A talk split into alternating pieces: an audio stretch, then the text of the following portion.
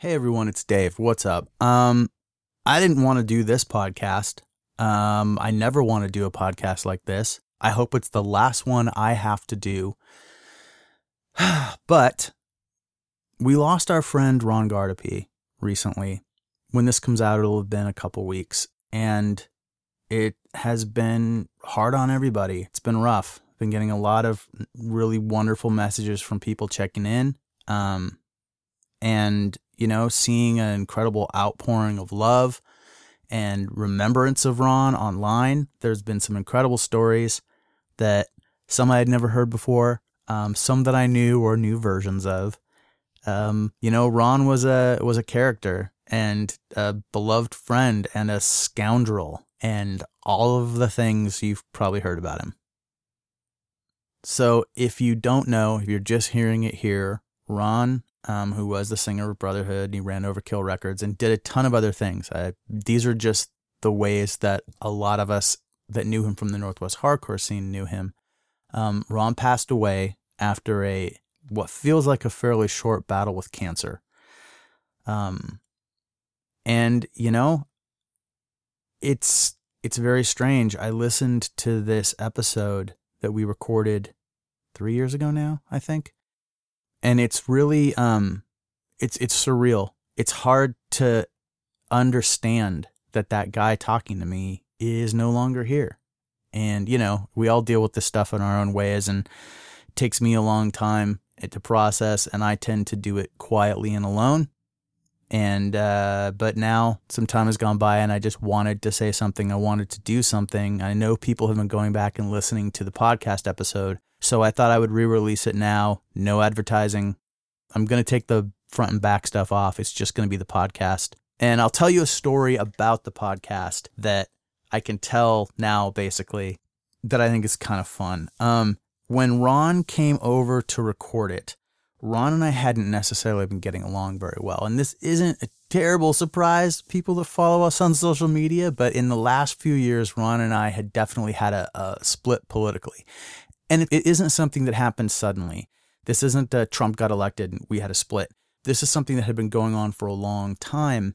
And Ron used to call me late at night and we'd have these kind of intense debates about various issues. And um, at one point it just kind of kept going. Like he he kind of continued um, in the direction he was going in. And it was, for me, it was frustrating. And I think some of you saw this come out when Ron and I would kind of dust up in public in a, a public space like social media because I've known Ron for a long time and uh, he didn't always have all of those beliefs. Or when he had contradictory beliefs, they didn't grade against each other as badly as they seem to recently. Um, this is not a criticism of him. This is just kind of stating what it is. I think people understand that this is who Ron was. If you knew Ron in these later years, I think you understood this part of his personality. And so, what I wanted to get to in the story is when Ron came over to record, we were okay, but we'd kind of had a few words. So he got here and we were hanging out. It was the first time he'd actually seen the place I live now. Showing him the place, hanging out in the kitchen, having a drink before we come in to uh, to do the podcast, and he was a little nervous.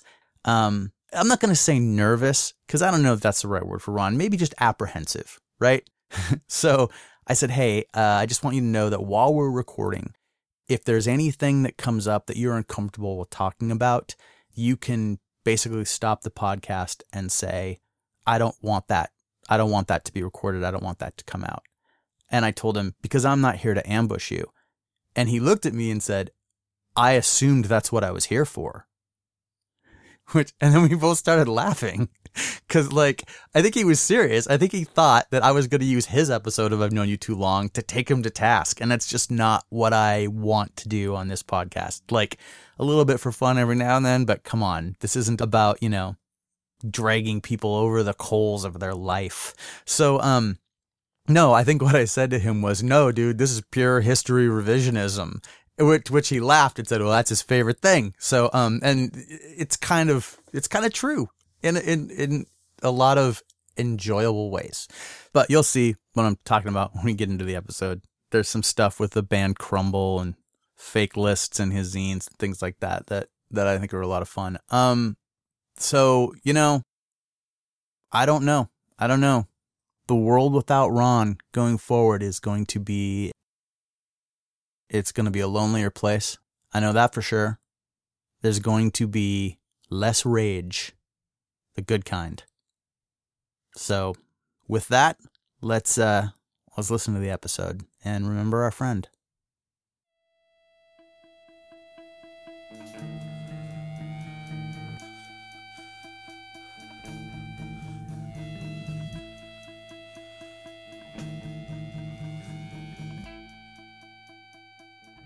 Hello again. Welcome in to another episode of I've Known You Too Long. I'm Dave Larson. You probably know who I am by now. My guest today is Ron Guardipee. Ron used to run Overkill Records. In fact, I think he may still run Overkill Records. Yep. There he is. and uh, he also sang famously for Brotherhood and uh, for Resolution. And he's done a number of other things in his life, too. We're going to get to that throughout the course of this podcast. Ron, welcome. Hey, thanks, Dave. Ron, I've known you too long. Very, we've known each other a long, long time. So, we, we've been roommates for a long, long time. oh yeah, We know each other very well. oh we've got we've got a lot of history. So, what has happened in each of the previous episodes? Essentially, I think each one is that I've known you too long meant that I've known you so long I can't even remember when we met. So we try to figure that out. With you, I think I actually know the day. I think I know the moment. Okay, And I- I, I'm drawing a blank. That's okay because I think if I say it, you'll remember it. Okay, I'm sh- okay. That's good. So just to give you an idea of what we do in this podcast is we figure out as close as we can the moment that we met. And then we go backwards from there and kind of figure out why it was we came together in that place. Like where did you come from? What are you all about? What made you that person who would be involved in what you were involved in where we would meet up. And then we go forward and talk about stuff that's happened since that. And that's the whole thing. Okay. Okay. I have a guess. Uh tell me what your guess is. Fallout. Oh no, Hanging it's out a, at Fallout. It, Fallout is a really good guess. Okay. But no. All right. Shoot. It is First Step in Brotherhood in Lenny's Basement. Okay. Oh yeah. All right. That sound right? Huh? That sounds Now- about right. It's not the show that the pictures on The the, second record. show. It's the second show. Yeah. I don't think First Step played the first No, show. the first show was uh, would have just been Brotherhood and Refuse. Maybe I don't even know if they were a band then. Actually. No, and you know what? I'm pretty sure the show that I'm talking about was Brotherhood, First Step, and Refused in Okay. Lenny's Basement. And I could see the flyer in my head. Yeah. Yeah. No, I have the flyer still at home. We got there late. Um, We missed Refused. First Step played, and then we watched you guys play, and it was the first actual like modern hardcore hardcore show I'd ever been to. I mean, it's a basement, but people crammed together, no mosh pit, not a circle pit. We were all punk skateboarders from Bellingham, you know, and we were used to that kind of show. And this was like a smash together of people singing along, That's that's fingers. what it was, man. How much fun? How much fun was that? It, oh, it, there's no. I knew. I knew while you guys were playing. I knew that something had changed. At least for me. I don't know if I don't know if everybody felt that way. But so afterwards, you already knew Jason, uh, Jason Lambert and Brett Van Horn, and I think Um, from from First Step, you yeah, because that's how they set up the show. And so I'm fairly certain it was Jason that walked me up to you and said, "This is Dave," and we did the handshake. And I remember at the time, also that same night, you were saying, "Oh, you know, and I almost went and saw you guys with Youth of Today," and I was like, "I wasn't in the band then, dude. So fuck that version." Oh, oh, and that would have either been me or Bill. Uh, But I think yeah, because I didn't make it to that show, and Bill may have actually tried to go to that show. So and you weren't in you weren't in Brotherhood yet. Not at that time. No, this was that was my third show that you saw. okay. That was the third time playing with Brotherhood. Yep. Um, well, that's we did this fast because a lot of times there's a lot more him and Han in trying to figure it out and narrowing Ah. it down. Well, you know, um, Jesus, you know, I talk about this stuff all the time to people. That's how lame I am. Like, ah, let me relive my past a little with you. Uh, No, it's a good time, man. That oh, I mean that can't be considered an insult on this show. That's pretty much what we do. That's it. Okay. so um now that's fine. But We- after that you and I quickly became very good friends. because after, that, man. after that you're just in the picture. Yeah. So the next time we were probably in the same place, maybe was that that show with Ad Odds in the storage unit up in Bellingham. that was probably it because that got set up pretty quickly Yep. right after that. And so at that on that night, I, I felt like I already knew you. So we may have run into each other at Fallout because if you've got a Fallout memory, I know we ran into each other at Fallout. So I probably we were coming from Bellingham maybe once a week to Seattle. Well, and that also became a time when I mean, I would come to, I'd go up there all the time. I mean, that became well, any, a little bit later as well. Mm-hmm. a little but- bit. It, once Undertow really started to kick in. Yeah. Um, it seems like when we were together, all of us were together every every day, every weekend. You know, you guys would be down, we'd be up, vice versa. it, it got it got really good. So we're gonna all of that is we're gonna get to that. That's gonna Oh, be sorry. that's gonna no no no that's fine. I, I'm just gonna direct the way it goes. Where did you come from? well, I'm from Seattle, North Seattle. Yeah, fact. before just that- very close to here. I mean, when you were you grew up as a, a, a young kid here. Yeah, a little young little metalhead. You know, um, got into music in the '70s through my older sister, and started going to metal shows in the early '80s. in Seattle. Because I was under the Yeah. impression it was it was you were on the east side. No, man, no. Well, in in North Seattle and in Redmond. Oh, okay, but So not just across- not Spokane, Eastern Washington. Out No, there. I, that that came later. That came when I was a teenager. You know, Okay, so uh, where Well, were you- so- where, where were you born? I was born in Spokane. Okay, Moved to Centralia, Washington. okay. Moved to Redmond. Moved to Seattle. I don't think I ever knew you lived in Redmond, but you were so young, Yeah. I wouldn't have known that. Got kicked out of all the high schools in Seattle. Had to finish high school somewhere. That was in your high school. Yeah. It t- Even got kicked out of the alternative school. so understanding the kind of metal metal Ron going to shows and get kicked out of uh, high schools, it, it's going to be easier to understand if we understand what much younger Ron was like. Uh, trouble. You were trouble. Were you? Would you say in grade school you were trouble? Uh, yeah. Yeah. What what kind of I what got into I got into serious trouble. You know, like I couldn't go to school for four months. for kind of stuff. for for fighting, for stealing, for vandalism?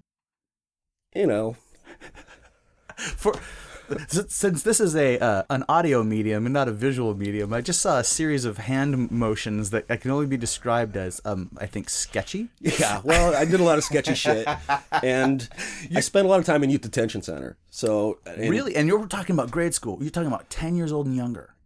Eight was the first Wow. first uh, my first encounter with, with getting caught.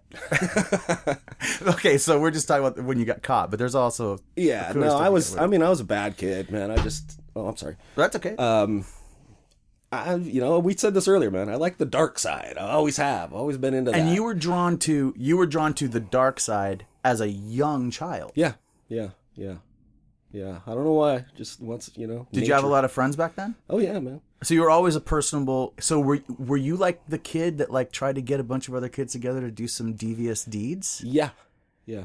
That didn't change then. No, I've kind of always tried to, you know, get get kids together and let's fuck some shit up. what Um, was influencing you to act that way when you were that young? uh, uh, you know, all kinds of things happen. You know, I started, you know, drinking and doing drugs, you know, pretty early at a pretty early age. Prior to high school, Yeah, junior yeah, high, Yeah, because that's kind of seems like where where the choices start getting made. yeah, like about twelve, and got pretty serious into that. And uh, that So so lasted so early '80s heavy metal parking lot type times. full right? blown, but you know, I was a Slayer metalhead. I was a Motorhead metalhead. You know, I was the real deal. Venom. Um, And- those they were all posers. Now those were the bands you were listening to when you were in junior high, sixth, seventh, eighth grade. no, that would have been high school. high school, know, right? yeah. Because it, it seems like for the Those- people those that got bands didn't you know pop up really until '82, and that was my first year of high school. 82 was Yeah. Oh, okay i think i thought i think i thought we were a little bit closer in age but you are you are at least a couple years older than i am Yeah, I think so. Okay. Yeah. okay that that makes sense and so ninth grade you're going into high school and that's when a lot of this really amazing music is coming out Metal. That's exactly the, the time. Yeah, it was like a, a easy transition. You know, Sabbath are heavy, but Motorhead's heavier. All right, man, I'm listening to Motorhead, and uh, you know that's also you know the same right around the same time when punk started to become something. now since you were listening to metal how did you feel about punk when you first heard it or became aware of it Well, you know, like anybody who wasn't in involved in the scene fully, you know, my idea of it was, you know, fucking Chips episodes or some shit, you know, like mayhem on uh whatever that uh Jack Klugman show. Oh quincy Quincy. quincy quincy punks Yeah, Quincy Punks, thank you. uh, but then in, in My- high school, my favorite line my favorite line from that is uh when they talk about the girl being dead and the one punk says but at least she's free man right, good, excellent one. That was it. Uh, but there was there were like punks in in uh, when I went to high school here at Ingraham High School, North Seattle, and uh, they listened to Venom, they listened to Motorhead, and so it was like, what the hell? I mean, these guys are supposed to be you know these weirdos, crazy hair, but they basically look just like us, but they have you know shorter hair and different pins, you know, on their jacket. so that's I like that. Like, um, I knew a lot of guys like that, and I was definitely not a metal kid. I was a punk rock skateboarder kid that came in from more like listening to stuff like The Cure and like weird, like you know, Depeche Mode crap right. like that. So that would that would have been my version of. If you would have asked me Yeah. then, what's punk? That. Oh, okay. But and and and it's it was one of those things where whatever kind of gets you to it, you know. But once we get there, I'd be hanging out with some dude that was really into metal and Venom and whatever, you know, and then we'd get along because we both liked Minor Threat, or we'd get Right. along because we both yeah we both You know? liked these different things, and we loved going to shows together because there'd be a pit, and then if that guy's there, that means there'll be three of us running in a circle, you know. But he- every time those guys had friends that were like them that did not like us, and the, the one example, tell me if you had anything like this in, in your life. The the smoke hole, basically the place uh, in high school where everyone would come together Oh, to smoke. yeah, okay, yeah, yeah. Um, it was across the street from the school, and it was always metalhead dudes, and then punk rocker dudes would go over there, and skateboarders, and the girl, and and everything was usually fine, but there was always one or two just glowering, angry, long-haired dudes that wanted nothing to do with punk rock. Oh, yeah. that were barely putting up with it, and there were some fistfights. Oh, yeah. and some pretty, and so that you had that experience too. Well, we had a lot of other issues to fight about at school. Uh, actually, the the punks and the metalheads. I don't recall us ever really getting into it. We were fighting in different different enemies. You Sure. know, um, jocks, the you know the rednecks, The cla- and the- you know there was stuff. a lot of racial shit going on as well. Seriously, you know, at at my school at that time. Right, and I I'm up in Bellingham. There's not very much of that because there's not a lot of diversity, you know, and so everybody that was there that wasn't white, we'd all gone to school the whole time. And no one thought of it as a, as different groups of people. Yeah, well, it was yeah, it was it was pretty pretty serious. Pretty serious to tell you the here. truth.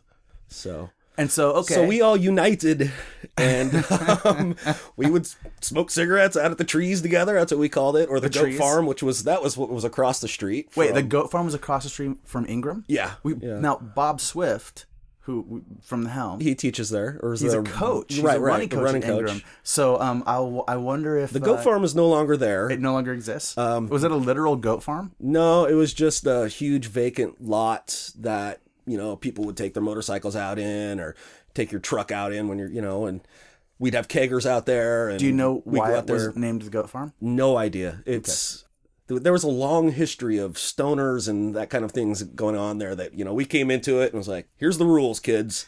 Nice. But we had three farms: the goat farm, the chicken farm, and the elephant farm. The the chicken farm's still there. It's next to the uh, swimming pool. If the swimming pool's still there, so you can ask him about that. It's called now. These are just empty spaces. These are just vacant lots that we would all go get stoned in and drink in. Goat and farm, elephant farm, and, And the chicken, chicken farm. farm. And you don't know how any of those names came about? No idea. Those are just the codes. That was it. Man, that was it. They, they were awesome places to hang out, though. yeah. Oh, you gotta have stuff like that. So back to Oh, sure. punk. Oh, yeah, you know, yeah, you know exactly. that's But you were you know, started meeting punks there. But then there was a venue also, you know, right around the same time in Seattle, the Gorilla Gardens, uh huh. And we would go there to see bands, and they would they had two two rooms. One room they'd be having a punk rock show, one room they'd be having a metal show At the same time. at the same time. Oh. And so there was a lot of cross culture going on there, and you'd see these same kids from high school. And I was like, oh shit, man, that guy was down at that show. He was in the, you know, seeing Soldier, and I was, I don't know, seeing. Ah, uh, Guns and Roses or some shit, you know. Uh, they actually played there once. Nice. Um, but yeah, you know, it was that was it. So that's uh, okay. okay. Well, it's it's cool. So, but you you definitely felt drawn towards the punk rock thing. Like those people seemed like your brothers in arms. Yeah, yeah, yeah. You know, It we, would- we spent a long time hanging out on the Ave back then as well, because that's where you had to go to to score pot unless somebody you know had it at school, which you know a lot of people did, but University Avenue. in Yeah. the University District. and you had to go there to get your bongs and get your pipes and buy records. So and there was this um this like new wave clothing fashion store, which is across the street from Roosevelt High School, and I cannot remember the name now, but that's where you would go because you could get bullet belts and you could get studded belts. and the punks could go there and get you know their shit. You guys are buying your gear in the same place. Yeah, man, It's just you know? it's too much overlap to be enemies. It- yeah, it was perfect. And then it would be like, okay, well, we're on the Ave. Just got this new pipe, my new bullet belt. Oh, there's homie from school. Let's go blaze one up over here at the, you know, Red Square. Like, all right. Yeah, that place was uh, was sketchy for a long time. I, th- I think it's back to being in, in, sketchy. in all the best ways. I mean, it was a destination uh, for you know when we started coming from from Bellingham. It was you know you go to Fallout, you go to Capitol Hill, you go to the University District, you go to the Ave. yeah. Um, fantastic. Is it? It is still pretty sketchy. I, I haven't been there in a long time, but uh, from what I understand, just, you know, reading the news, I know there was a string of break ins last night. It was on the news today. And, and you and I both ended up working in a store. uh, well, We're shit, jumping man. way ahead, but we both ended up working on a store right on the Ave at Kinko's. You Yeah. were my, you were my boss, sort of. I think I was your boss. Or was there was any sorta about it. I don't know if we worked together for very long. You were gone real quick. Um, you got me the job and bailed. Yeah. we're gonna come ahead of that. I'm Okay. I, I jumped I just because I went from the Av to the job, but we'll we'll we'll, we'll link that back up when we get a little bit further ahead. Well, and we didn't you live in the apartment with me? Oh no, no, that was Bauer. Never mind. And, thought- and Bill for one week. and day. Bill. Yeah, for one weekend. We talked Bill about lived in the cubby. Bill was the person under the stairs. It was a joke. we told him that we'd said, "Dude, you can move in, but you got to sleep into this three foot high by six foot long space under the stairs." As a joke, and he did it. So we just let him do it. he thinks it's real to this day. Brian and I are just laughing our ass off. He actually is sleeping down there. Bah. And that's the kind of guys you guys were. Yeah, And, that, and that's a that's a Kinda- that is kinda dicks. Well, it's a little bit of a product of a bygone era. Because you, it's and I I actually well, you Bellingham kids were so soft, man. We just had to try and toughen you up. I know it's true, but like the idea that that that instead of ever saying, "Oh no, dude, it's a joke," you could sleep in that room. It's more like, "Oh, he's going for it, so we'll just see how this plays out." Sure, all the way through him Yeah, moving it- out and let it- going home. Which is awful, oh. but it's it's it still Oh. Poor Bill. speaks to a. It definitely is a little bit different point of view, and and so many people came from so many different places, everyone with a little bit different vibe and a little bit different point of view. It all kind of mashes together and makes you know, it makes for some fun. yeah. Okay, so we've already got you into high school. Yeah. I usually try to fish around for some good for some good dirt, some Oh, good well- junior high dirt, some good even you know. Well, I, we never get to one point though. I did move to Spokane. Oh. and then started. That's when I got into actually being in bands. How, Previous, how, I was how just old a- were you?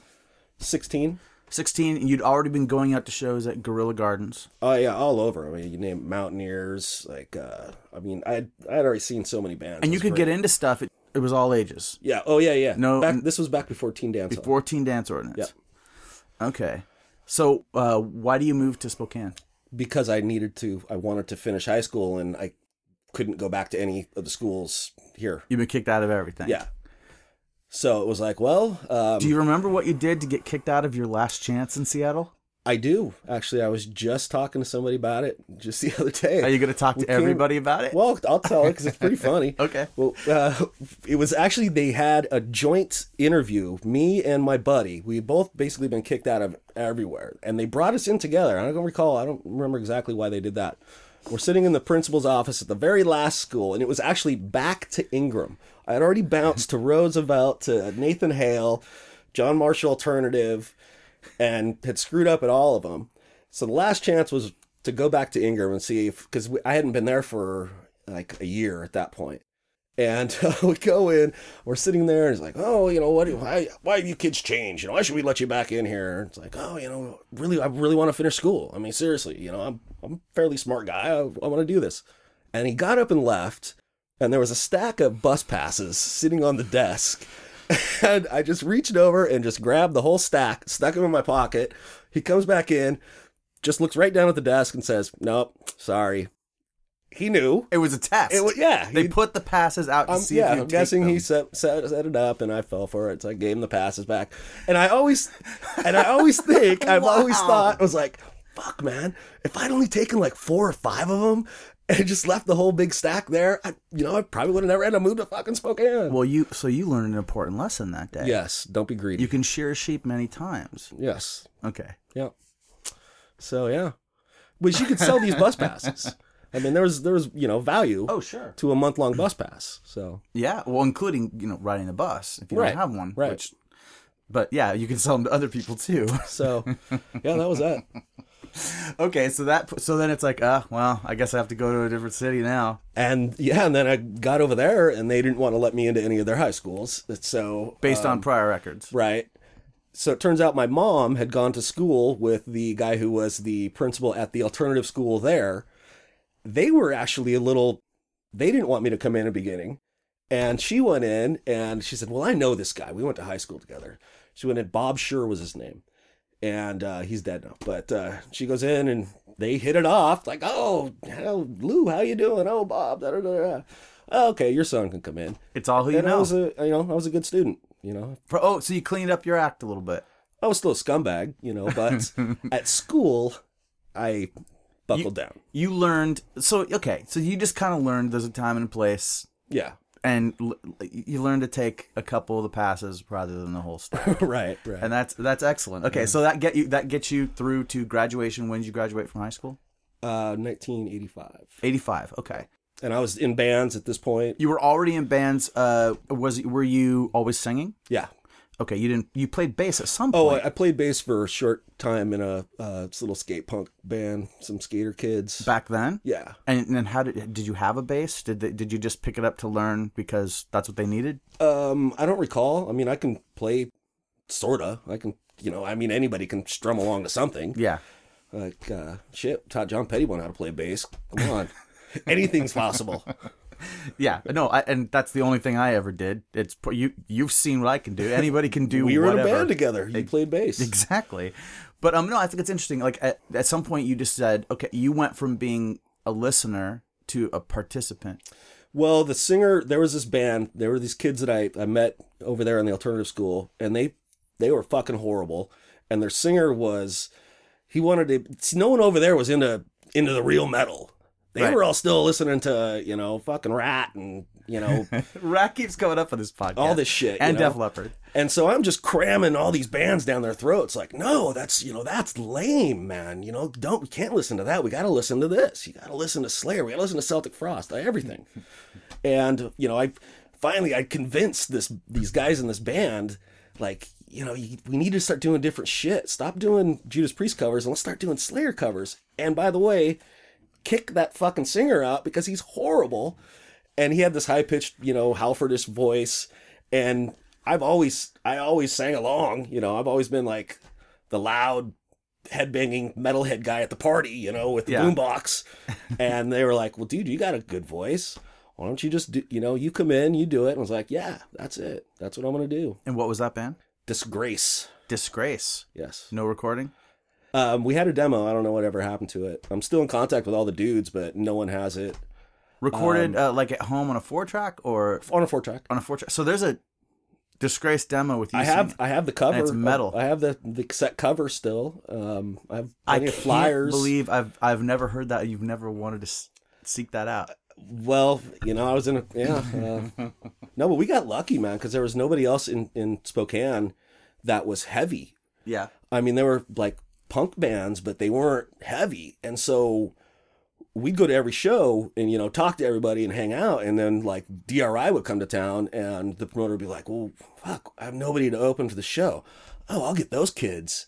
And so, uh, like almost immediately, we were playing like the big shows. We were playing with COC and DRI, Beyond Possession, D Krautzen. I mean, we were having a good time.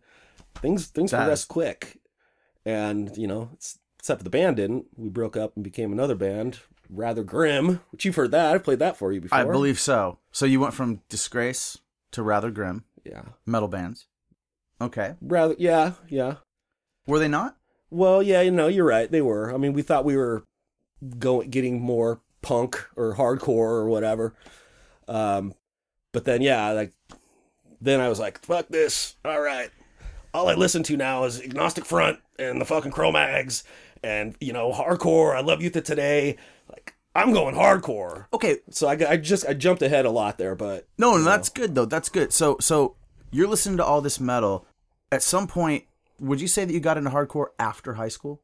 no, No, in high school. Yeah. Oh, yeah. So what what what was the first thing you heard that wasn't metal that you were like, hell yes, this is something I love. This Um, well, I had a buddy who was a tape trader, and I mean, he would tack on stuff at the end of tapes. I'd be like, oh, you know, give me the Exodus demo, and then he tacked stuff on. And a lot of times he wouldn't write anything, but I remember the first couple of things that really stuck out in my mind were um, a band called NYC Mayhem Mhm. and uh, Youth of Today and SSD actually, and uh, NYC Mayhem then cha- became Straight Ahead, and it was like, oh, these metal, this metal band that I love, now they're straight edge, and I was becoming aware of what straight edge was at the time. yeah. I still when I when I first got Minor Threat, I thought it was a like a comedy record. I thought it was Dead Milkman or some shit, you know, right. A, it- joke. crucial youth. yeah, uh, I was like, oh, this is funny. I don't drink, don't smoke. Like, ha ha, these punk rockers. Oh, a lot of people- funny. Um, No, and I, I remember a metal guy up in Bellingham. We were talking about Minor Threat, and he was like, "I want to like them, but I just can't. I can't get with what they're about." You know, I remember thinking, "Really? Like, they're like it's it's I- is it an offensive offensive message really?" But and he was a pretty cool dude, but he was just like, "Yeah, no, I'm not not into it, man." yeah, Because for me, it was well, okay. I didn't hear Minor Threat until after I heard Seven Seconds, so I'd already heard like the message music, you know, and I was already like, like this is incredible. And then then I heard Minor Threat, like, and in my mind, it's like there's this huge gap between the two, but everything happens so quickly back then. You just think there was a long period of time between it. It's probably a couple weeks. Well, yeah, I think about that actually a lot. Like the in in the gap from Boston to uh, like Youth Crew. Yeah, I mean, that really was only four or five years. right. in 82 to 85. You know, Youth of Today were playing shows in 1985. those changes don't happen like that now. They're like there's the huge gaps of you know. Well, I don't. I don't Yeah. Maybe I don't know because I don't know what the kids are doing. If the kids are doing anything, Uh, kids these days. I swear to God, man, I try so hard to like, I not be a part, but to just like steer them in certain directions. Like, listen to this, and they don't fucking care at all. You know, like. I, I was just thinking about that actually earlier today. Like uh, when I, I was trying to convince these kids, you need to do a zine, man. You got to do a zine. You hold it in your hands. You know, you get to pass it around to people, and it was just like, who the fuck are you, stupid old man? What Are is you- this? Are you- so you're like a dude who's t- trying to tell this kid if he whipped his car, it would go faster. That's what we used to do with the horses.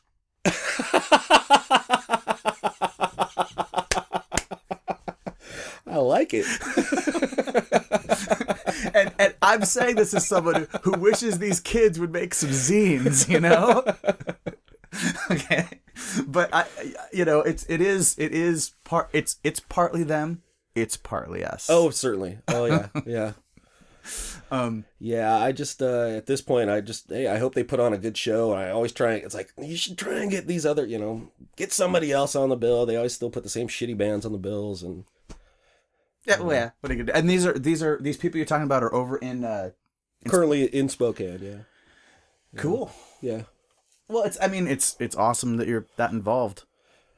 Well, it's either that or just be bored to, you know, tears every every day. Um, so I don't know. There's a there's a big group of people. I, I moved over there uh, a year and a half ago. You moved back over. Moved to back over, Spokane. and um, yeah, met a pretty good solid group of people who, you know, again they're all doers, all Yep. in bands, they're all putting on shows. And and some connections with people that you knew from before. Y- that and people who just knew me, knew of me. Mm-hmm. I should say. I mean, it sounds kind of you know conceited or whatever, but.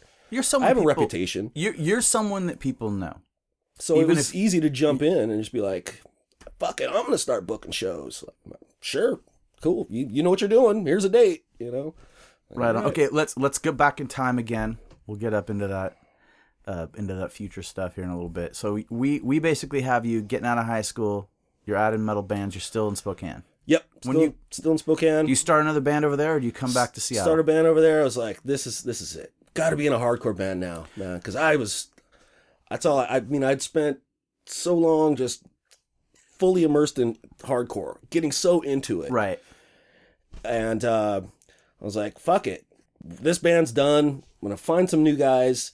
We're gonna start a hardcore band." And you've I'm graduated? shaving my head, I, am cutting my hair. I'm going all, you know. I'm, Now you've you've graduated. at that point, yeah, yeah. Okay, so you you were looking for a school to graduate from. You accomplish this goal. You keep it together enough to graduate from this one school. You don't get kicked out again. Anything significant you remember about graduating, or that feeling, or I- idea of where you were going to go from there? Uh, yeah, I started selling newspaper subscriptions for three thirty five. Then I started working as a janitor for three thirty five minimum wage, and my plan was, well, like I said, I had been having success with the bands I was in, so I knew I had a good thing going, and like I said, I wanted to get you know something heavier happening, and at this point, I started meeting like well, Greg, you know, and Nate. And So you met Greg Anderson over there, yeah, yeah, and Nate Mendel. yeah. Daily Squat would come up and play. Uh, False Liberty would come over and play. So we started to become friends. So No, Greg was in Seattle, but False Liberty was coming over and playing in Spokane. correct. And False Liberty is Greg and Vic, Greg and Vic. who ended up being a brotherhood. Yeah, and Okay. then and Nate. There was one show, you know, famously this one show was Hateful Youth. What's that's the band I started. That was my hardcore band. Hateful Youth. Hateful Youth. And you, okay, so I guess what I was saying was when you got out of high school, you didn't have a goal like, I'm going to work a year and go to college, or I'm going to go into this career. I'm, I'm- just trying, I, I wanted to get an Oh. idea of what, where your head was. Yeah, I wanted to join. Uh, I wanted to join the army. I swear to God. Was I that the goal? Yeah, I Oh. wanted to join the army. I want to learn how to fly helicopters or something cool like that. And they wouldn't take me. Um, They wouldn't take you. No, I went through all the tests and everything, and they're like, "Oh, you scored great. You know, we're gonna blah blah blah. You know, pick take the pick of what you want to do. Oh, now we're gonna take a look at your criminal record. You are Uh, kidding me. And yeah, at that time, um, I had some, you know, I had, some pretty major stuff on there.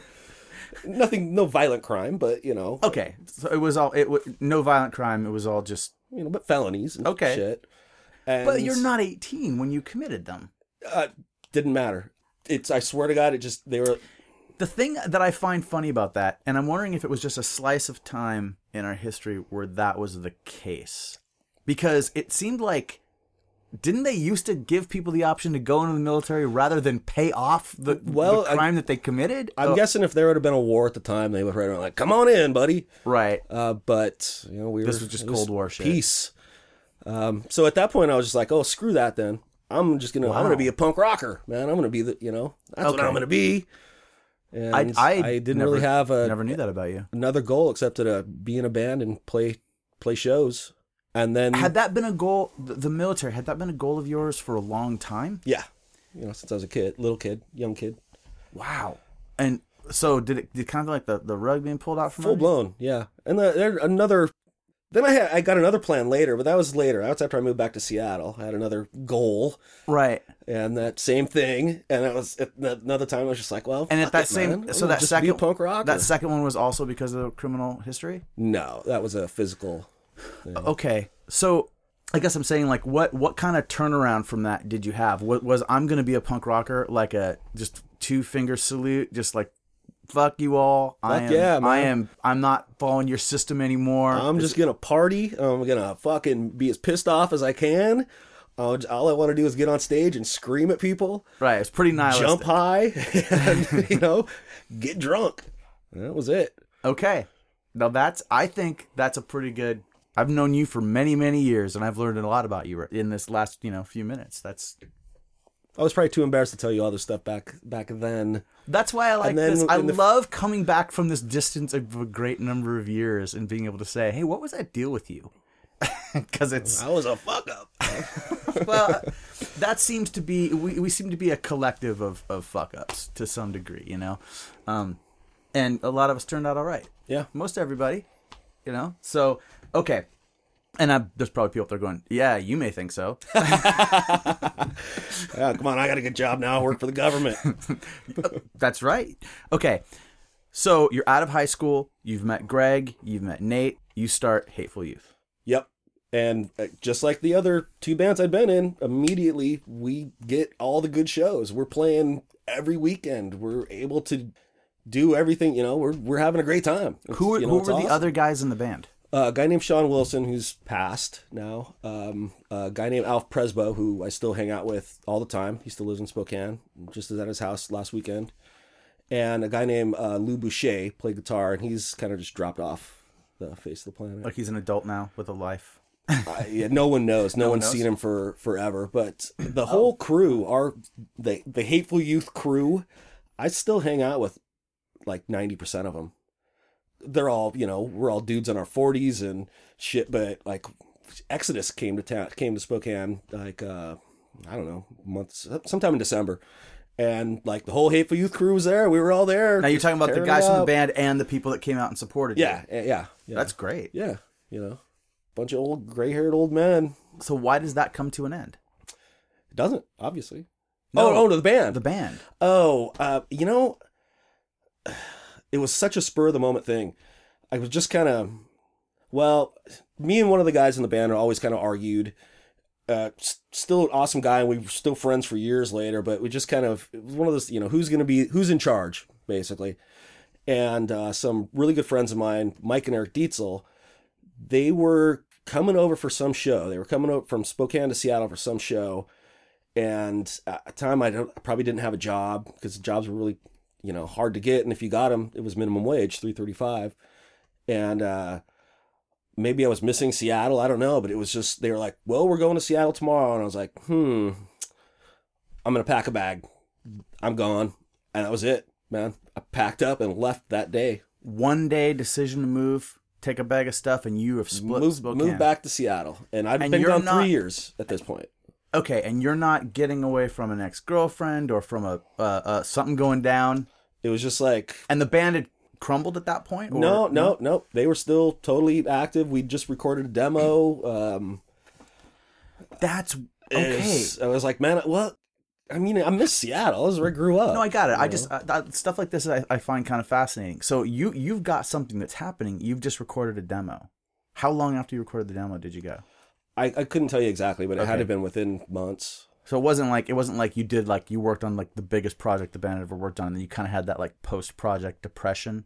You know, I like I said, uh, Mike and Eric were like, "Well, dude, we're going to." I don't even remember what the show was. Uh, I'm sure, in the, I, I was planning. Well, I'm going to the show with you guys. Is you this 87? This would have been '87. 87? Okay. Yeah, and just came over. My sister was living right out here by Northgate, and I just I don't remember if I called her in advance. Maybe it was- or just showed up at her house. Circle Jerks, seven seconds at the Community World Theater in Tacoma. It could have very well been. it, it, serious, it could have been uh, seven seconds in Metal Church in Olympia. I mean, RKL. Who knows, Right. man? I mean, there was you know, it could have been anything. Could have been the accused. I mean, it, those are all possibilities. Oh, it would have made sense. So uh, actually, that would have made more sense because the accused were the biggest thing in our lives, Or at the that time. dehumanizers. or the dehumanizer. Yeah, I, I don't think anyone remembers the dehumanizers. uh, I heard they're playing shows. Uh, I know they just released like a discography. I know I know people do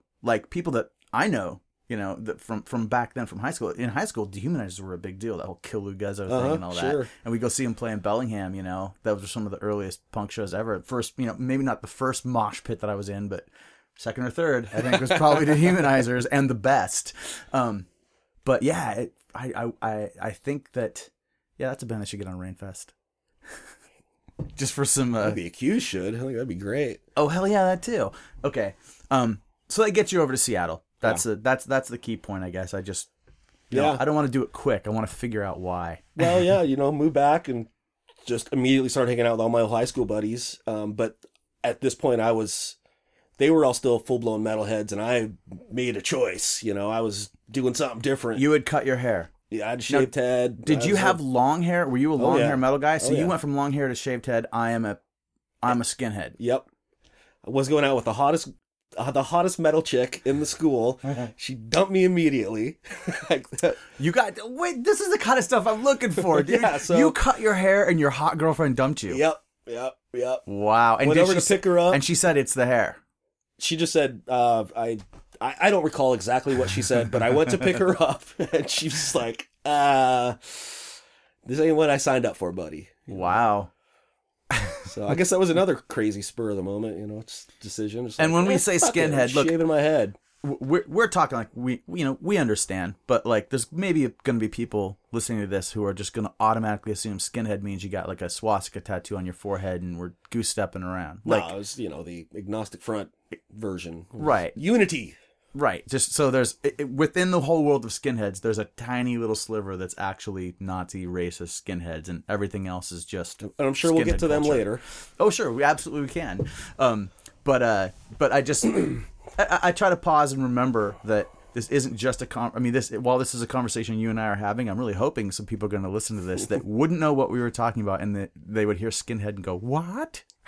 so, okay, dumped. Now you're a skinhead. Now you're back in Seattle with your old friends. And the Dietzels are, are they living in? They're still in they they they're still in Spokane. Uh, but I, you know, I started hanging out with Greg a lot at that point. Greg Also, Anderson. yeah, Greg Anderson, Okay. and um, False Liberty had.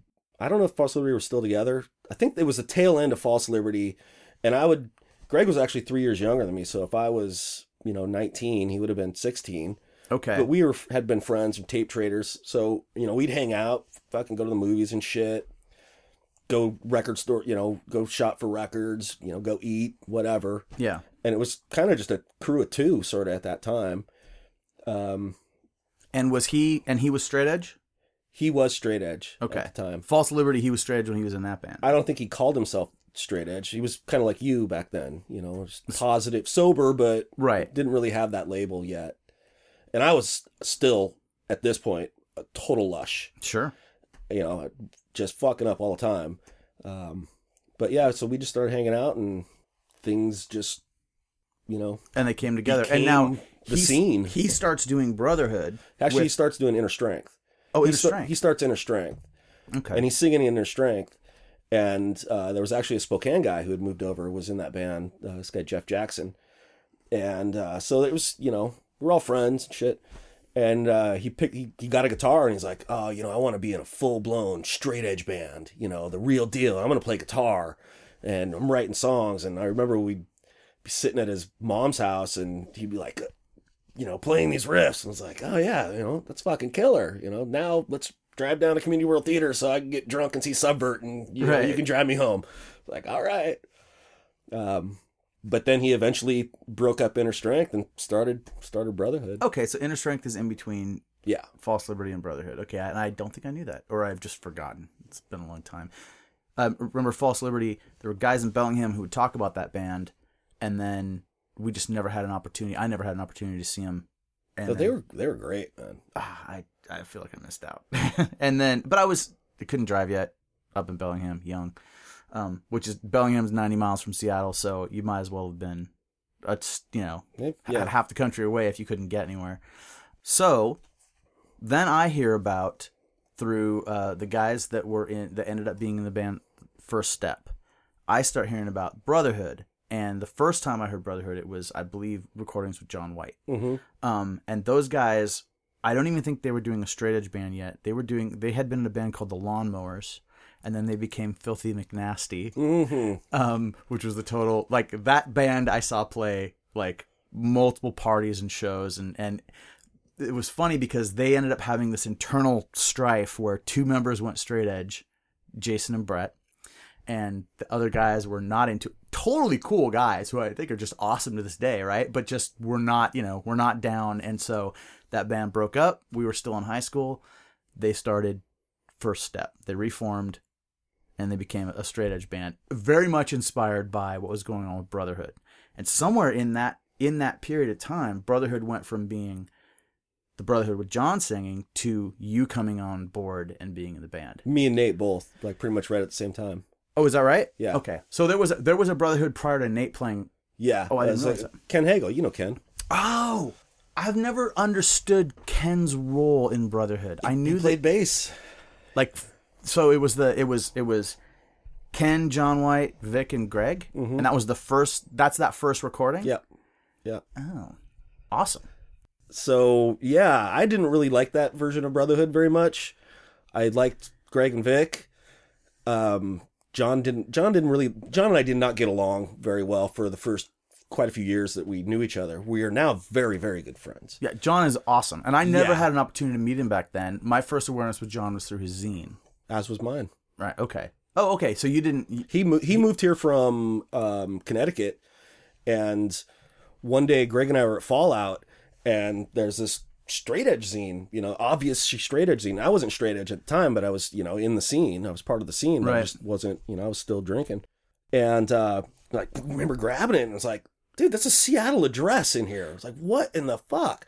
We actually drove to the U District to this guy's house. Oh, dude, back Knocked on his on his uh, you know apartment door. I was like, "What's up?" So this is this is a key point. This is really good. Back then, I would say up until 89, 90 maybe, things really started to blow up. But if you were aware that there was something that was supposed to be in your orbit and you didn't know who those people were or you, Right. and you had an address, you could you might drive there and knock on the Yeah. door, which you did, right? Yeah, we just went to him and Kelly Walred went to their apartment. I have a story about you with that. I actually have two. well, I know one of them. which which one is it? Well, some things I don't want to talk about. Uh, no, no, no, no, no. It'll be good. No, you you did a, a little bit later in life. You did a, uh zine called uh, uh, "Bringing It Back." Oh, okay. I thought you were gonna. This is the other story. Okay. Um, I, I wasn't involved in. Wow, this is gonna sound like you've done some. You got some really shady stuff. Going oh, I know. I like it. I like Um, it. Well, some of it is. There are still people alive. There's still people alive. There's still people in the scene who would be pretty pissed off. And I happen to be acquaintances with these people at this time, and I have things I don't want them to know that I did. Okay, that's fine. Leave it at that. The big mystery. Um, so you you put your top ten Northwest things in in an issue of bringing it. I was back. gonna bring those. That uh, I was gonna bring all my zines today too, just for the fuck of it. And I And, wish I had. so I and the read 'em. number one thing you put in there was a band called Crumble, Yeah, crumble. which did not exist. Uh, it's one of my favorite things in the world to do. That you- Make up fake bands. and so when we got hold that up in Bellingham, and now this we've jumped ahead, so we'll we'll move back in a minute to where we were. But when we got a hold of that, we knew two through ten, but we didn't know what the hell number one was. and I think we were pretty relentless with you being like, "What's crumble? What's crumble?" and I think you were trying to like, "Oh, I got the tape around here. So you haven't you haven't heard him yet?" Oh, I'm like sure I played it as far as I could. there's there just wasn't That was another. That was another Brian Bauer and and, and uh, me joke. was crumble. yeah. Well, well, Bill and I couldn't stand for it, so we just started a band called Crumble.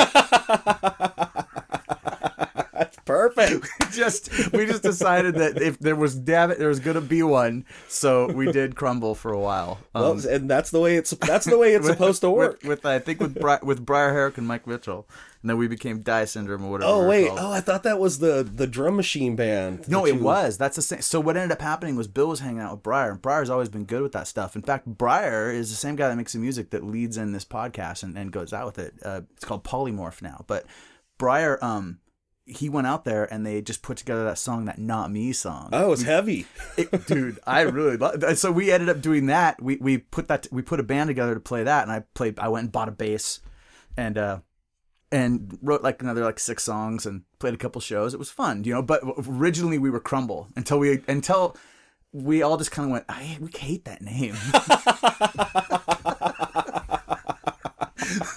like I thought it was gonna be the coolest thing ever that we had like retroactively put ourselves as like number one on your list, you know. Oh yeah. Okay, so at some point you go from being the drunk guy that Greg Anderson is giving the ride down to Community World Theater to see Subvert so you can drink to being the straight edge singer of Brotherhood. Yeah.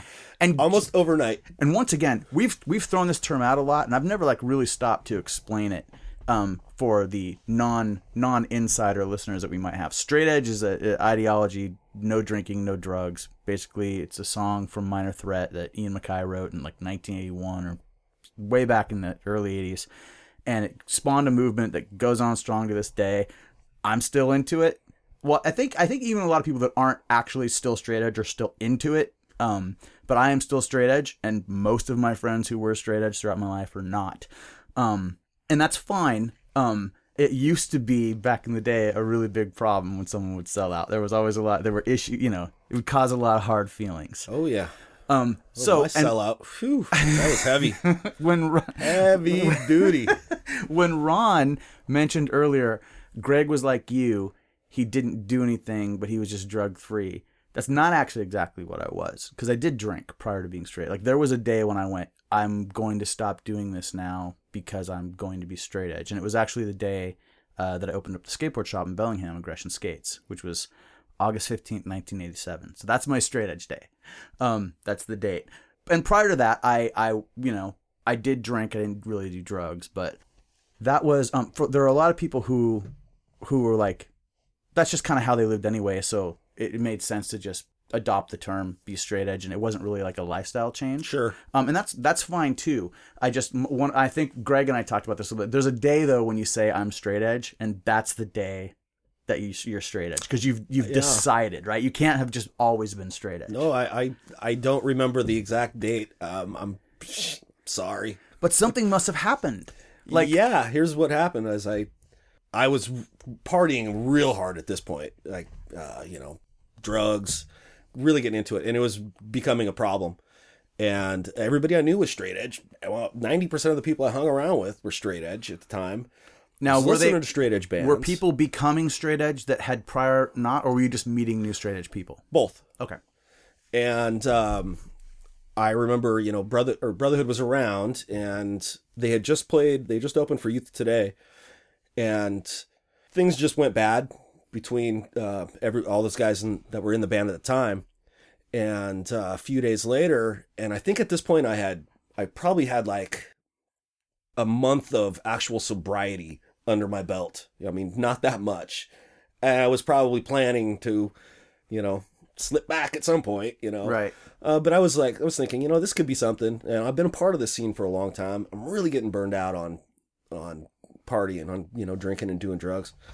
And uh, I remember Greg like came over to my house one day, and he's like, you know, he's like, dude, I'm making some changes, you know, in Brotherhood. I'm like, oh, you know, probably a good idea, you know, from what I've seen, what I've heard. And he goes, here's the deal. It's like if you totally quit, you know, doing everything, it's like I want you to sing for the band.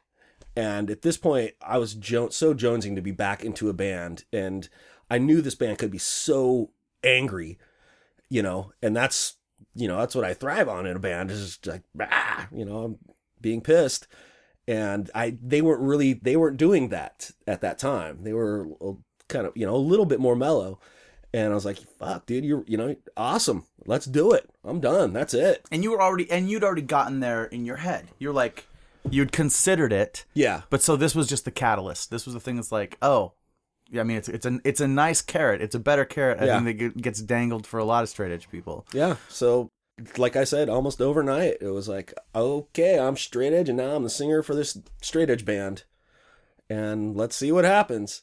And so how s- how long after you did that did you go record the vocals for the record? Or did you guys go record the Brotherhood of Friends demo? Well, we st- we had to lose one more member before then. Uh, Ken did like we you know I I mean I, I throw around a lot of you know blue blue you know language you know whatever mm-hmm. i you know you just I'm fucking the kind of guy who does that kind of shit. Mm-hmm. There you go. And Ken did not like that, and he I like, played in a band with Ken years later, up in Bellingham. And yes, he, he was more sensitive to that than a lot of guys Yeah. I've known, and he's a wonderful person. yes. But I think at the time that would have been, it wouldn't have gone over. A hardcore Well, band like yeah. that with you in it, he quit. He's like, I can't, I can't do this. I don't want to be in a band with this guy. This guy's like, fucking, I don't, I don't know what he is, but he's just not what I want to be a part of. And so he quit. So we're sitting there, you know, what are we gonna do? What are we gonna do? Right at that exact same time, Nate moved to Seattle, and Nate was coming over here to join Christ on a Crutch right? who were gonna it was gonna be like eight or nine months before Christ on a Crutch could even do anything because Glenn and Jerry were still in in DC. So basically Nate was just here and we're like, well, I mean, you pretty much don't drink. You don't you're like why don't you join this band, man? And he's like, well, I'll do it until Christ on Crutch is happening. It's like, perfect. So at that point, we had a unit together. Oh yeah. I mean, quality players, you know. And he writes in the in this re-release of the Brotherhood stuff that came out. He writes about that time and how he felt being someone who was involved in that, but not really being straight edge. Yeah. which is kind of a combination that would shock people i think today that were in the straight edge scene the idea that the idea of a straight edge band with a non-straight edge member Well, I think is but- an old school idea yes, and we've seen you know now that we know the history of a lot of these bands, we recognize that that was the case for a lot of them. yes and when i first heard the first time i ever heard someone say the word straight edge i heard this this older skateboarder in bellingham that i knew uh, sitting drunk in a parking lot like with another dude and we kind of skated over to him and we're just like you know we didn't really know these guys but we thought they were cool. And the one guy was just like really bummed out and he says to his friend he goes man i think i'm gonna go straight edge for a couple weeks. And that was my first hearing another person say the word you know?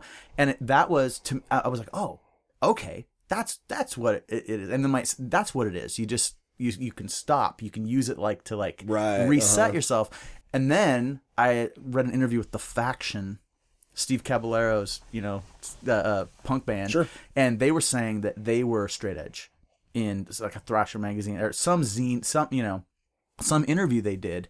And the the person doing the interview said no you guys smoke cigarettes. And they're like yeah but the cigarettes don't get you high like we don't do drug like we don't drink we drink coca-cola but yeah so we're straight edge because we don't we don't get high. And i remember thinking oh that's what straight edge is. Like it took there were a lot of different like ways that it was and and without the internet and without i mean in bellingham we didn't even have fallout records or anything like that you know we weren't even getting many zines where i'm getting i'm getting my information from thrasher magazine. There's Sure. no there's not even a way to get Maximumrocknroll regularly you know? So there was a lot of it, it, it seemed it was it was much more difficult. It was a few years later where it was kind of became this hard and fast understanding of the rules of straight edge. Yeah, yeah. Uh, I feel sort of bad about laying some of those rules down, like at least around here. No, you Rule can't. book. Although that was a joke, but no one took it as a joke except for It's you know. not a set of rules. It's the motherfucking law. there you go. Isn't that what it said on the That's what it said cover? on the cover, yeah. I have one around here somewhere. Oh and man, I I- haven't seen one in forever. if I could, One of the few zines that I don't have. if I can remember what box it's in, I will just put my hands on it. But um, all right. So that's so you you become straight edge. Now you're in Brotherhood. You you guys. Oh, you uh, the, We you have the, start- you have the changes. Yeah, we start rewriting all the songs. We ditched ninety percent of the lyrics, kept only the lyrics that Greg had written. Rewrote a bunch of lyrics that just I was like, man, I can't sing that. That's you know that's Like- cheesy. Let's But you kept some questionable ones, like uh, "Put your pants on," and and and and I believe at one point you sing "Buy yourself a gerbil and get a Job." buy yourself a gerbil and get a job. Sure. Well, it's it's profound.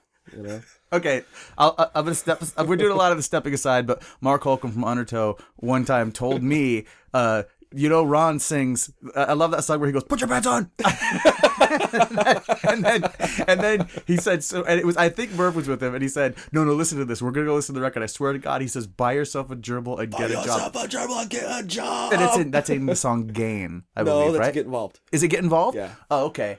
Um, Get involved. so so I just remember that we were having so much fun laughing about that that we we played it in front of you and said, "What do you say right there?" And you and you looked at it, you kind of nodded, you said, "Sounds like I said, buy myself a gerbil and get a job. buy yourself a gerbil and get a job." So I love that. I clearly, obviously, is not what you're saying, but that's not what you mean when you say you had silly lyrics. You were just revamping the songs to Well, no, no, no. They were just, uh, you know, I, I, I had been writing lyrics for a while at that point, you know, so I knew what I was comfortable, you know, saying, and I knew what would sound cool the way I sang it. And a lot of the lyrics were written for, you know, different type of singing, basically. And so, you know, words had to get cut and things had to be added to, you know, deal with how long I was going to scream for or whatever. And, uh, yeah, so then we probably I don't know, I guess it was maybe eight months or so later. And I was like, well, let's go record. And I don't know. I just, I, uh, I'm, I'm always shocked at how great it came out. Uh, it, it's, it was just one of those things, you know, like for me, that that style of of hardcore, I wasn't there yet. Like I was, I was a much more of a skateboarder, listening to the faction, listening to Seven Seconds, you know, that, and so sometimes when I'd hear harder stuff like that, you know, I I liked the Cro-Mags, you know, like from from from you know from Jump, right? Like that was the Cro-Mags were were something that you could you could kind of get with, you could kind of get it. But there was a lot of other stuff like I I didn't get Agnostic Front, like I you know, um back then. and Brotherhood, I will credit Brotherhood for being a band that made me go from when I first heard it, it was such a like grating kind of like, oh, this isn't really the stuff I listen to, to being like, oh no, I really love this because I'm connected to it because I'm it's it's part of something I'm part of, you know, that that sounds like this now. And that opened up a lot of doors to heavier music and and I guess more abrasive vocals and mm-hmm. things like that. But yeah, it, it does still hold up to this day. So th- you guys record those songs. You put them out as a demo. Um, actually, I think the first thing we did was um, Pushead. Pushead contacted us and uh, was putting together the new new uh, skate rock, and That's the very first thing. yeah. Well, that was the first. I think that was the the first thing that we sent it out to. I mean, the demo might have came out because it takes a while for you know Thrasher to put out Yeah. you know their their deal. But I remember he con- he was like, "Do you guys have any recordings?" Or, I don't remember How did he? exactly how did? it How did? Puss- Greg? He knew Greg. Yeah. Because okay, so just for some history, we're talking 1988. Yeah. Pushead's like the biggest thing in the skateboarding world. Like, I mean, at that point, he's And already doing Death Metallica. were like the biggest band. Uh, you know, or were they still Being. Were they? I don't recall. They were on that comp, so they must have been. Okay, yeah, but I mean, it's most skateboarders would have known um, from artwork on like Yeah, Zorlac, Zorlac, skateboards yeah. and Metallica stuff. And he was And- the music editor at Thrasher, and he had a column Puss Zone in Thrasher every week, which is where you know for years, you know, I had been learning about all the killer West Coast hardcore bands that I, you know, still to this day love.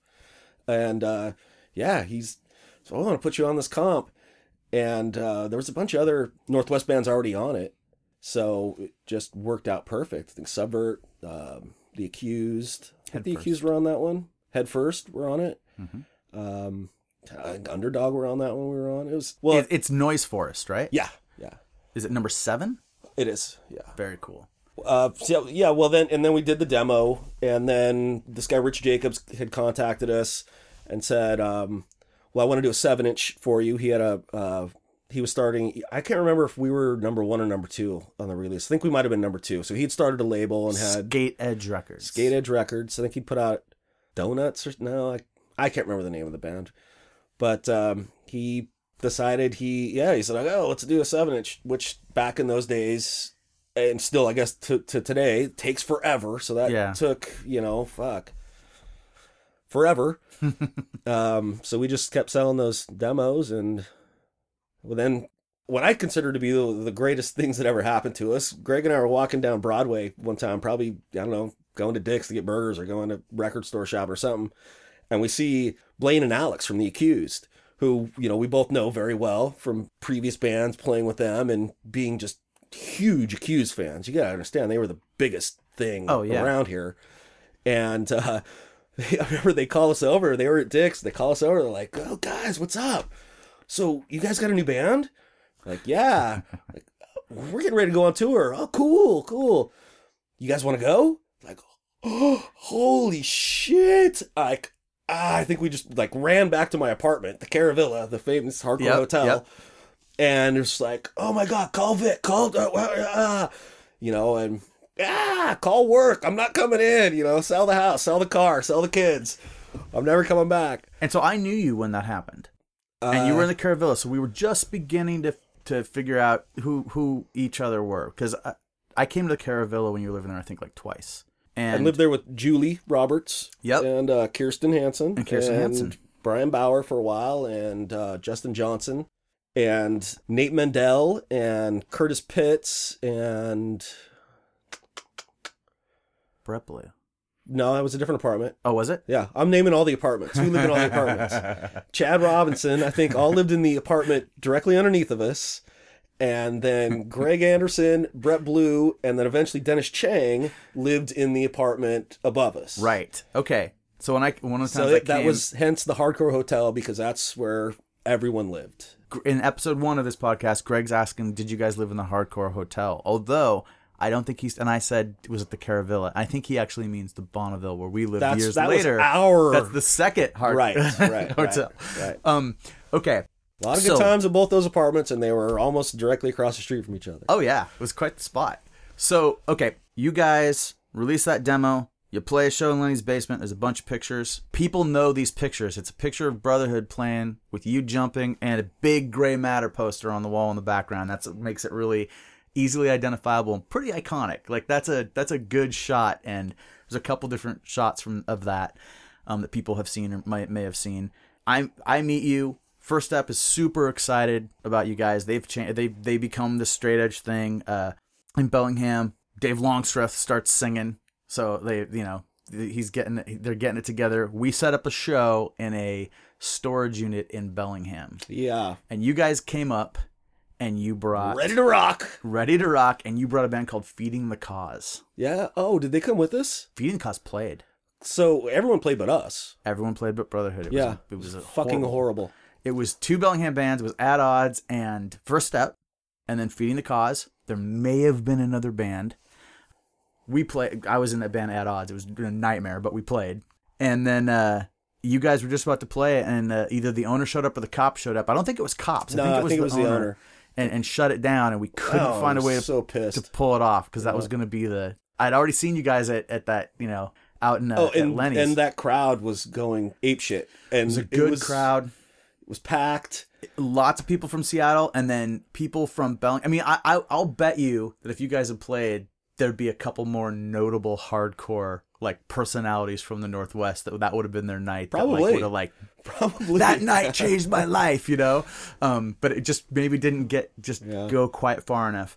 Um, and that was it for for brotherhood for me. That was those were my encounters with Brotherhood. By the time you guys Which on is tour, strange because we played so many more times and we were friends, but I guess you just didn't get rides down to Seattle. Didn't get rides, or uh, there was one show I didn't get into because it's skinhead. I didn't have ID, and the skinhead at the door wouldn't let me in. Uh, was that at the underground? Seven seconds. Uh, You guys play with Seven Subvert- Seconds? Subvert. Oh, that must have been that. It was a subvert at the underground. I th- that sounds right. Yeah, I got the flyer. Pretty sure that's it. Wait, does it have moshing skinheads on it? Could I don't know. It was a common theme. um, so yeah, no, and for whatever reason, it never, yeah, it never really came together again until Resolution was I able to to see you do it. But um, I remember you were writing letters to, I think it was to Bill. I think you wrote one to Bill. Maybe it was to to, to Jason while you were out with the accused, and you would like, you would like at one point you like sent. I don't. Do you remember this? You, you No. were doing some like you were doing a bunch of various different like skinhead tattoo style. Oh yeah, yeah. I was really into. I had like a I Mr. still Clean. draw those. Yeah, man, I love them. Skull and crossbones, and then these like skinhead dudes. And They really look similar. You you still draw those to this Yeah, day? I love them. and you have one tattooed, don't you? No, no, no, no, not of my own drawing. Oh, you did because you you have some kind of a skinhead, straight edge skinhead. I got some tattoo. janky tattoos. I got some good ones as well. That's fine. It's, it's not. it's not to try to make you look bad, but it's just I mean I I always thought that I'd always assumed that you had drawn one of those tattoos, and that the idea was that oh maybe some of these other guys would get these tattoos too. No, that only worked for me once. And Dave, that and, was a- and you have one of the tattoos. okay, four people got an identical tattoo. And still to this day, I'm kicking myself for telling Pettibone he couldn't do it. I thought Pettibone was going to do it. Well, don't you remember? I kind of I was like, "No, dude, you got to be in the band. We're in the band. Kinder can get one." So uh, Ron had the idea that uh, himself, myself, the The bowling crew. the bowling crew, Mark Holcomb and Ryan Murphy, we were on a band called Die Down. That we would um, we would all get a tattoo, three X's and one family around our left ankle. Yes. One family Youth of Today song. Yep. And we all went into and you said, Larson, I'll pay for it. What? You bought my tattoo. Oh, I, I thought you said. I said Larson will pay for. No, no, no. You said because I didn't have any tattoos, and it's still the only tattoo I have. And you were like, "No, dude, do this. I know I'll cover you." Oh, And I'm a nice guy. I'm fucking proud of that tattoo, man. Me too. I, I love it. Not edge anymore, but shit, I, I, it's awesome. It identifies a good time. It does. It does. And that was a great crew, and we had a lot of fun and low expectations, but high rewards. Oh, that's good. I like that. okay, and we'll we'll jump back just a little bit. Uh, how do you go from Brotherhood to Resolution, and how does Brotherhood end? Oh, uh, Brotherhood ended. We we were on tour like a couple of months with the accused, and realized that none of us had a clue. None of us had ever been on a, any kind of big tour before. We were all kids. I was Vic was the oldest one. I think he was maybe 23. I was 22 probably. Greg would have been 18. And as things will happen if you're not used to being stuck in a van with people for a long time, you get on everybody's, you know, you, you start hating each other and we we just started fighting. We started fighting all the time. And then at the same time also Greg had become really good friends with a bunch of guys in San Diego.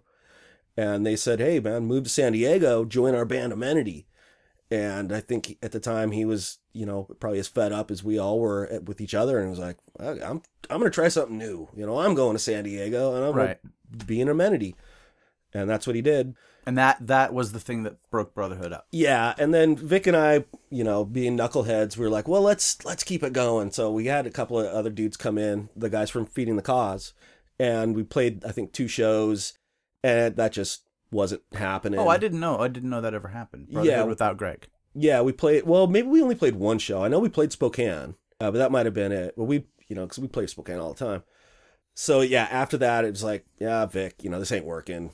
You know, let's scrap it. And then, r- really quickly, right after that, I think Brian Bauer had become friends with Dan. Uh, they were both working at uh, at University of Washington, and they were like, "We're going to start a band." Um, so Brian Bauer was going to start a band with this fella Dan. Two actually when two Spokane dudes, Dan and, and Brian Kraft. And Brian Kraft. Now now when you're introduced to Dan, what what was his name? Well, he had two last names. Shannon Hoerner. Shannon. He Hoerner. had a hyphenated name. Okay. Now it's just Dan Hoerner. It's Dan Hoerner. Yeah. Okay. And and it was never Dan Shannon.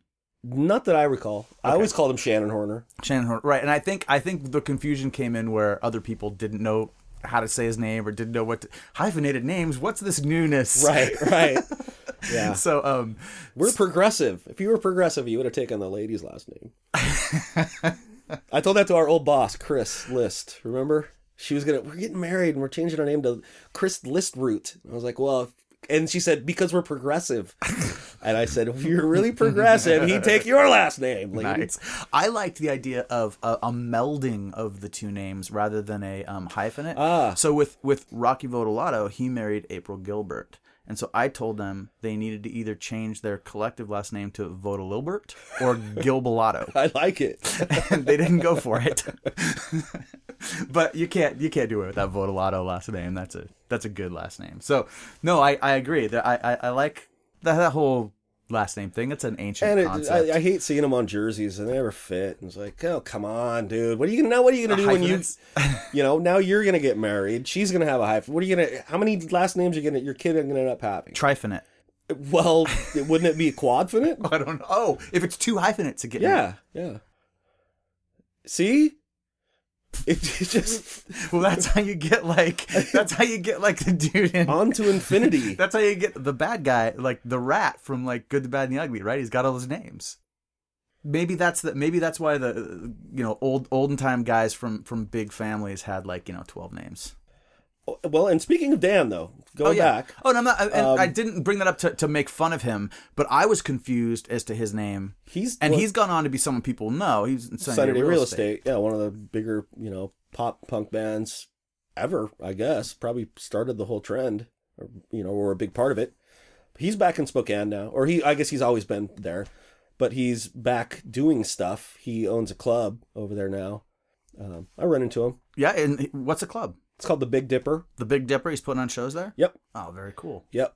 Puts on a lot of stuff there. I put on some shows there. Um, him and his wife own it, and uh, he hasn't changed at all. Yeah, same dude. Exactly the same. Right on. So you guys start Resolution, and we book a show in Bellingham.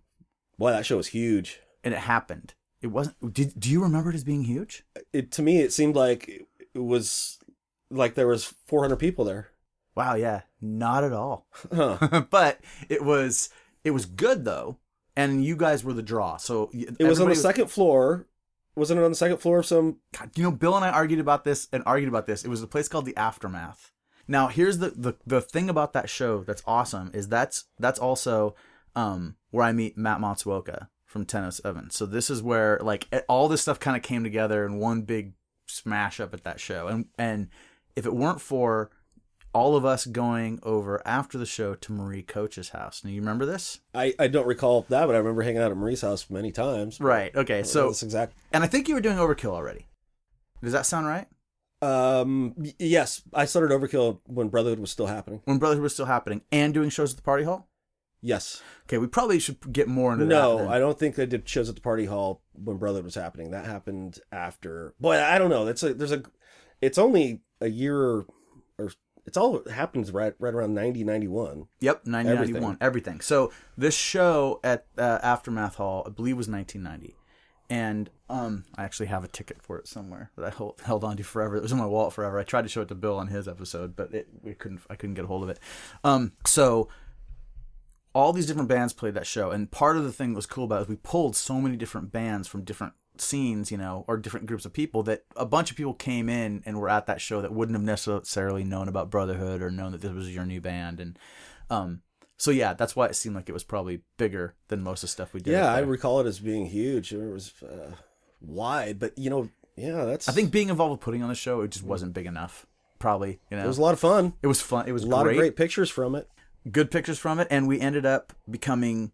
I think that it's it's right about that time where we become actual like okay I've been around you enough times like hey we're gonna come down to Seattle we want to hang out and you're like come hang out with me sure know? sure yeah so that's that's happening now um we all ended up hanging out at Marie's house, and that was another part of it too. It wasn't just like we were seeing each other at shows. Like we, I don't even know how that happened, but it, it, and it wasn't just you guys. It was like it felt like everybody from the show almost, because like Matt Matsuoka ends up there too. Well, because her dad was always out of town, wasn't he? He was working. Yeah, he was so an executive. Just, and I remember company. this for you know quite a while on. Like I'd hang out at their house all the time and never even met the coach.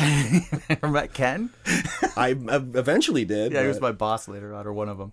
So, he, um, so, no, that was just one of those places where he just always felt welcome. He was a very cool guy, and his Marie, his daughters were super cool and would, would come out and support the stuff we did, and they were awesome. So, yeah. uh, Marie played in a band that I was at. She played in a band that played that night. Model Rocket. No, we, we were Rocket. called Second Nature. Oh, Second she Nature. was our bass player. Okay It was then Brett Van was... Horn and uh and Mike Mitchell and me and and her. Yeah, right on. I know she was in a band later with Jen, wasn't she? Oh, I think so. That was so. Model Rocket. Oh, was that right? Was it was it her? or Was it Karen? I, you know what? I'm getting horribly confused. Yeah. I'm gonna have to ask one of those girls one of these days on one of these episodes yeah. what exactly that whole thing was. So, um, okay.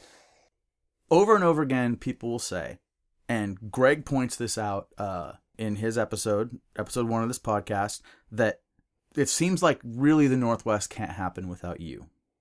Like it doesn't happen the way it it came together. Because there was a point where it's like you were gathering together your crew. Like you were ga- like you were make you were getting people to move to town. You were encouraging everyone to get to Seattle.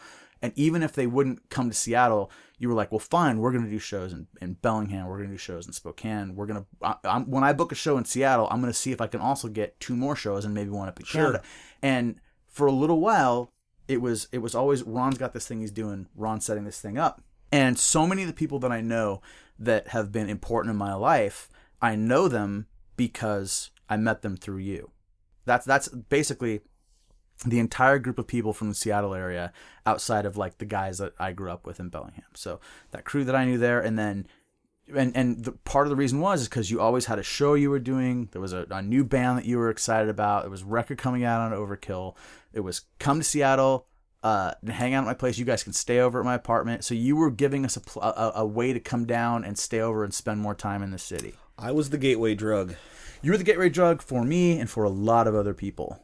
Um, and, and I thank you for that because it was hugely influential to me and a lot of people. And I've I've said it a bunch of times before, and it, but it's it's absolutely true. I I think that if you hadn't become that, I mean, you were like an activist for Northwest Hardcore. If you had not become that for that in that 90, 91, and 92 kind of sliver of time, uh, I I can't see. Well, and a little longer than that, up into like '93, like really seriously with that, with the building blocks, you know, putting the building blocks in place. I don't know how you know. So many things have happened since then in the music scene. Stuff like Sunny Real Estate and the and, and obviously stuff that Seattle is really known for wouldn't have been affected. But like, a lot of the later on, you know, a lot of like just the roots of the hardcore scene. Yeah, I think you know we we definitely put together the foundation for the the hardcore scene, the hardcore scene we see today. We're going to see the Cro-Mags tomorrow. Yes. I'm gonna bet, really, that probably wouldn't have ha- wouldn't be happening if we hadn't have built, you know, got those people together back then. Because look at the people that we that we brought together. You know, John Pettibone. Yeah, yeah, but but you Um, don't say we. I was one of the guys that was brought into that group. But sure, but everybody. Well, now here's the thing, though, Dave. It wasn't wasn't just you didn't get free entry. you had to do something. If you didn't do something, then you know you were you were not, you were no longer. So you were the inner you, circle. you were identifying workers. Yeah, yeah, that's. I you know everyone needs to contribute, and if you you're not contributing, it's Lex's pyramid. I wonder if you were going to bring that up. yeah. Explain Lex's pyramid. Um, I don't remember. It's well, it's the kids are the base. Um, I uh, The bands and the the next, and the la- the next label. she drew it out at one point, right? yeah, yeah, and Lex Spar. yeah, and then like we were at the top because we were the guys who did shit and got everyone else motivated. But but yeah, no, that was it. I, I wanted, and this is had been the way you know my entire life in music, still to this day, is I want everyone to be as involved as they can be, and then you know go further. Yeah. Um, and then you do the same. You know, you you now now you grab a couple of people and you do the same. I mean, everyone has to contribute. If you're not contributing, then you know you're taking up space. You know, yeah. Get involved, man. get yourself buy yourself a gerbil. Sounds like a, it sounds like a song. it does. So you did. uh You did. Uh, so and I think I've it been was, doing zines since I was probably shit, thir- 14 maybe. Yeah. just doing fanzines. Um, no, maybe a little later, maybe 15 or something, but um, I probably have done, you know, 30 different, 30 issues of, you know, 10 different zines over the years. So I just think that's, that's the kind of thing you need to do. You have to do. Plus, And you also- I have an opinion and I want people to, I want to share it. You know, I want people to know what the hell I think is cool and what I'm talking about and Right. what's going on because I, I think this is a really amazing thing that's happening here. Yeah. No, uh, and like, and you're always confident in your opinion, and it's important. You got to have people that are like, "No, listen to this because I said so." Right. And you're like, "Well, he's an authority on it." Well, and then also I was able, you know, I was fortunate enough. I it's one of the greatest things that's ever happened. I was fortunate enough to work at Fallout, mm-hmm. and so I could, and even previous to working there, I was able to talk to Russ and Janet and and say, hey, order these records. I'm buying a copy. She's buying a copy. He's buying a copy. You're gonna sell 15 copies, no problem. I'll bring drag these kids in here and say buy this, you know, and then also myself and uh, other people, you know, we were getting, um, you know, we were acting as distro up here, hmm You were bringing a lot of records. a ton of stuff, Yeah. yeah, and you know, I have trading my my own stuff off my own label to other labels, taking it into Fallout, putting it on consignment. Well, then I started working there, and that was the cool part, man, because then kids would come in and I'd be like, I'm the dude behind the, you know, I'm back here now behind the register. This you got to buy like uh, Kinder. Kinder always says like, "Yeah, man, I remember," or maybe it was Soto, or maybe it was the both of them. It's like would- "Yeah, we they would be in- together probably. Probably Yeah. right.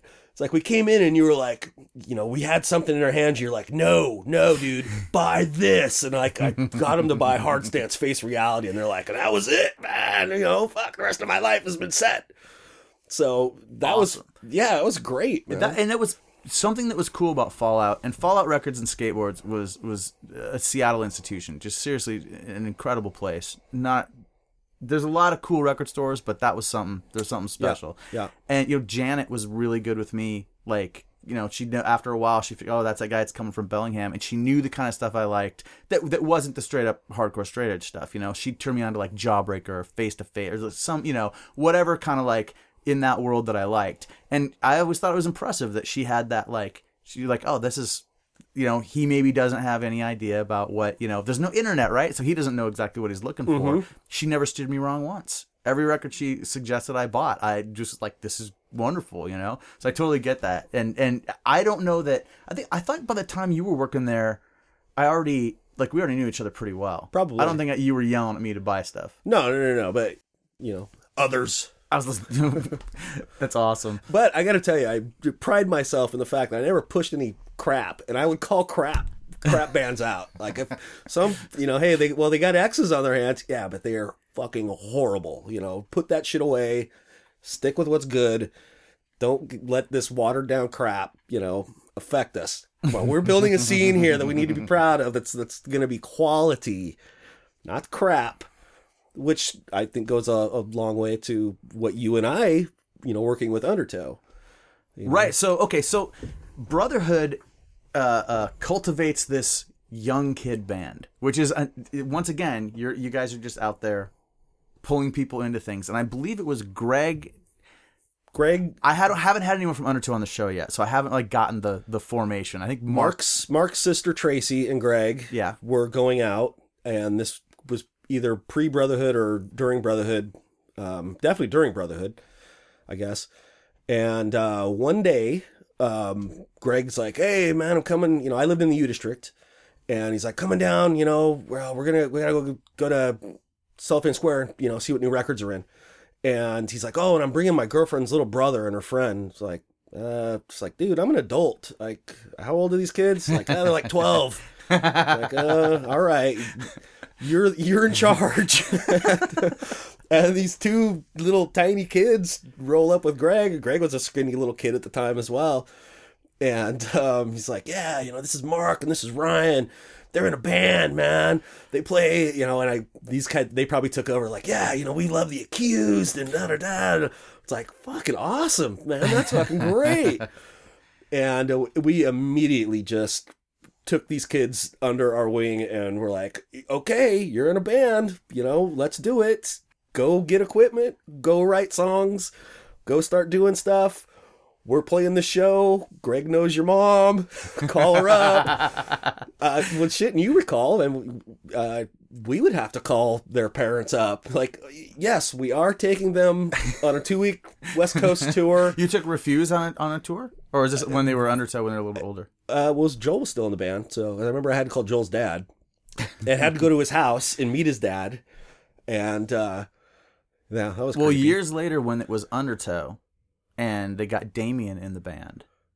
Damien was 17. He might have been 16 when he joined. So when we went on that U.S. tour in '93, Damien was 17 years old. He was that young. I had no driver's license. Yeah, Wow. To I remember having to go to his parents' house one time too. I don't. I remember if it was just to pick him up or what, but I remember having to meet his parents one time. and you know, I I wasn't that much older, but you know, I was in you know, getting into my twenties. But you were, but oftentimes you were the oldest and therefore perceived as the m- most responsible adult. And I owned the van, and you know, exactly. booked the tour. So yeah, I guess you know. Okay, so you you helped, you guys basically helped start at what became Undertow, which were we took these kids with us wherever we were. If we were going to play a show, they were getting in the van. They were using our equipment. All they had to do was bring their guitars and themselves, and they're playing a show. And I mean, Greg and I, honestly, we looked at it as okay. In Seattle, we're the youth of today. They're the crippled youth. We're going to bring these kids with us wherever we go. Now we've got twice as many people. Now we've got twice as much music to play. We've now we've got these four kids who are gonna we know they're gonna be singing along to us. So you know it was, it yeah, you- perfect. You, built your you, you brought your fan base. we would we would when we would go play, the van would be packed full of people. And that's how I met those guys. I'm pretty sure I met all of those guys directly because of you. Certainly Pettibone. I pretty sure. Well, and John's a perfect example. John sent me a letter, you know, as Brotherhood, like, hey, I got your demo at Fallout. Wrote him back. I was like, dude, we're playing a show this weekend. Drive over. You can stay at my house. You can go with all of us in the van. You'll meet everybody. We'll hang out. We'll come back. We'll all, you know, be all jazzed up and talking shit all night long. And then you can go off and play soccer in the morning, you know, because he was, I think, 15 or 16 at the Yeah. time. And, uh, you know, there's, that's just the way it was. And then shortly after that, he ends up playing bass in Undertow. Were you was that something that just came together? uh, Joel quit, or no, no, no, Joe's still in the band. Yeah, he played bass when Joel was singing. because they had like just revolving door of bass players at, at all kids, and uh, I remember Mark and I were sitting around. And he's like, "What? the- What the hell are we gonna do, man?" And it's like, "Well, John's here. John's always here. Let's just teach John how to play bass. Which, to the extent John playing bass is like the old joke of Vinnie Stigma playing guitar. Uh, unplug him, turn him way down, uh, just jump around and go crazy, man. Yeah, but there These was guys will cover everything else. once it came together, and those guys started playing at the party hall, and Pettibone was on bass. Once once it really solidified with that with those four guys or five, I guess they had Seth playing guitar Yep. also. Um, Pettibone definitely brought a real like vibe to the to to their live. at the end. I mean. Whether he was turned down, I mean, I remember hearing him, you know, but I don't know. I didn't know if it was good. I, that's not my, you know. You've probably heard my bass playing before. I know you have, Ron. so, so I'm not one to say, but what I can say is that like there was some dance. There, were- there were like, and the, it, it, dance moves were evolving. The way the crowd was reacting to the band. well, that's and the it other was, thing, you know. Yeah, and so and so Pettibone would definitely like kind of lead that charge a little bit. And and I remember right about the time when Undertow became a big deal. They went from they broke up as Refused and then immediately reformed as Undertow. Right? They didn't want to say it was a name change. It was like a breakup in a new band. right. Um, if I remember correctly. But you'd you'd see these guys. They'd all be wearing Turning Point shirts. And I I you know I'm sure it only meant like maybe two of them had a Turning Point shirt one time. But as far as like everyone in Bellingham was concerned, they just all wore Turning Point shirts and they looked like the dudes in Chain of Strength or Turning Point or whatever. It was the it was a total total that was their total vibe.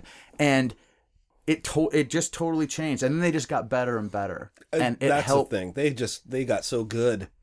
They got so all of a sudden good we that- had the best the best straight edge band in the country were sitting in our backyard. They were our- Seriously. they were on our labels. They were our friends. and they got so good that people some people here got mad about it like you know you're you're you're having an effect when there are people who are like yeah fuck those guys who, who do they think they are it's whenever you hear someone's making enough racket that someone else on the outside goes who do they think they are then you what like a like contemporary at the time contemporary hardcore bands or certainly uh, uh no current? I, I well okay it's the I funny know thing none is of the bands I was at. the we funny thing is, them. guys that I met years and years later would tell me, "Oh, we hated those guys. Oh, we hated Undertow. We hated Brotherhood." Like because we thought that they thought they they were everything, you know. And that, I realized those guys were actually doing stuff too, and we didn't really know them. And that's something that's weird is that a bunch of people like, that take came. charge. Who are you talking about, man? I'm not dry. I'm not gonna name anybody. I'll oh. let the because some of these guys are gonna get their own episodes. Oh, they can say whatever they want. Sure. But personally, in Bellingham, there was an entire contingent of like those skate punk kids that I hung around with that decided that they hated everyone from Seattle. I don't know if you remember that shit. And and it was it was because under, they think that they can just come here. And I'm like yeah they think they can come here when we invite them to and play a show that's gonna be killer. Let's go have fun. And they're like no fuck them. Okay and there was even yeah it was it got it got it was really stupid. But I've noticed that w- that that just happens whenever whenever someone really starts to get it together. You can see the grumblers Sure, on the side, and Oh, that's yeah. that's an indicator that things are going right. It's not an indicator necessarily that things are going wrong. Okay, so uh, party hall. the party hall. Uh, Paula Sen and I, who worked, she worked at Fallout. She was in Whipped, worked. Yep. and and Whipped. um, awesome, awesome lady.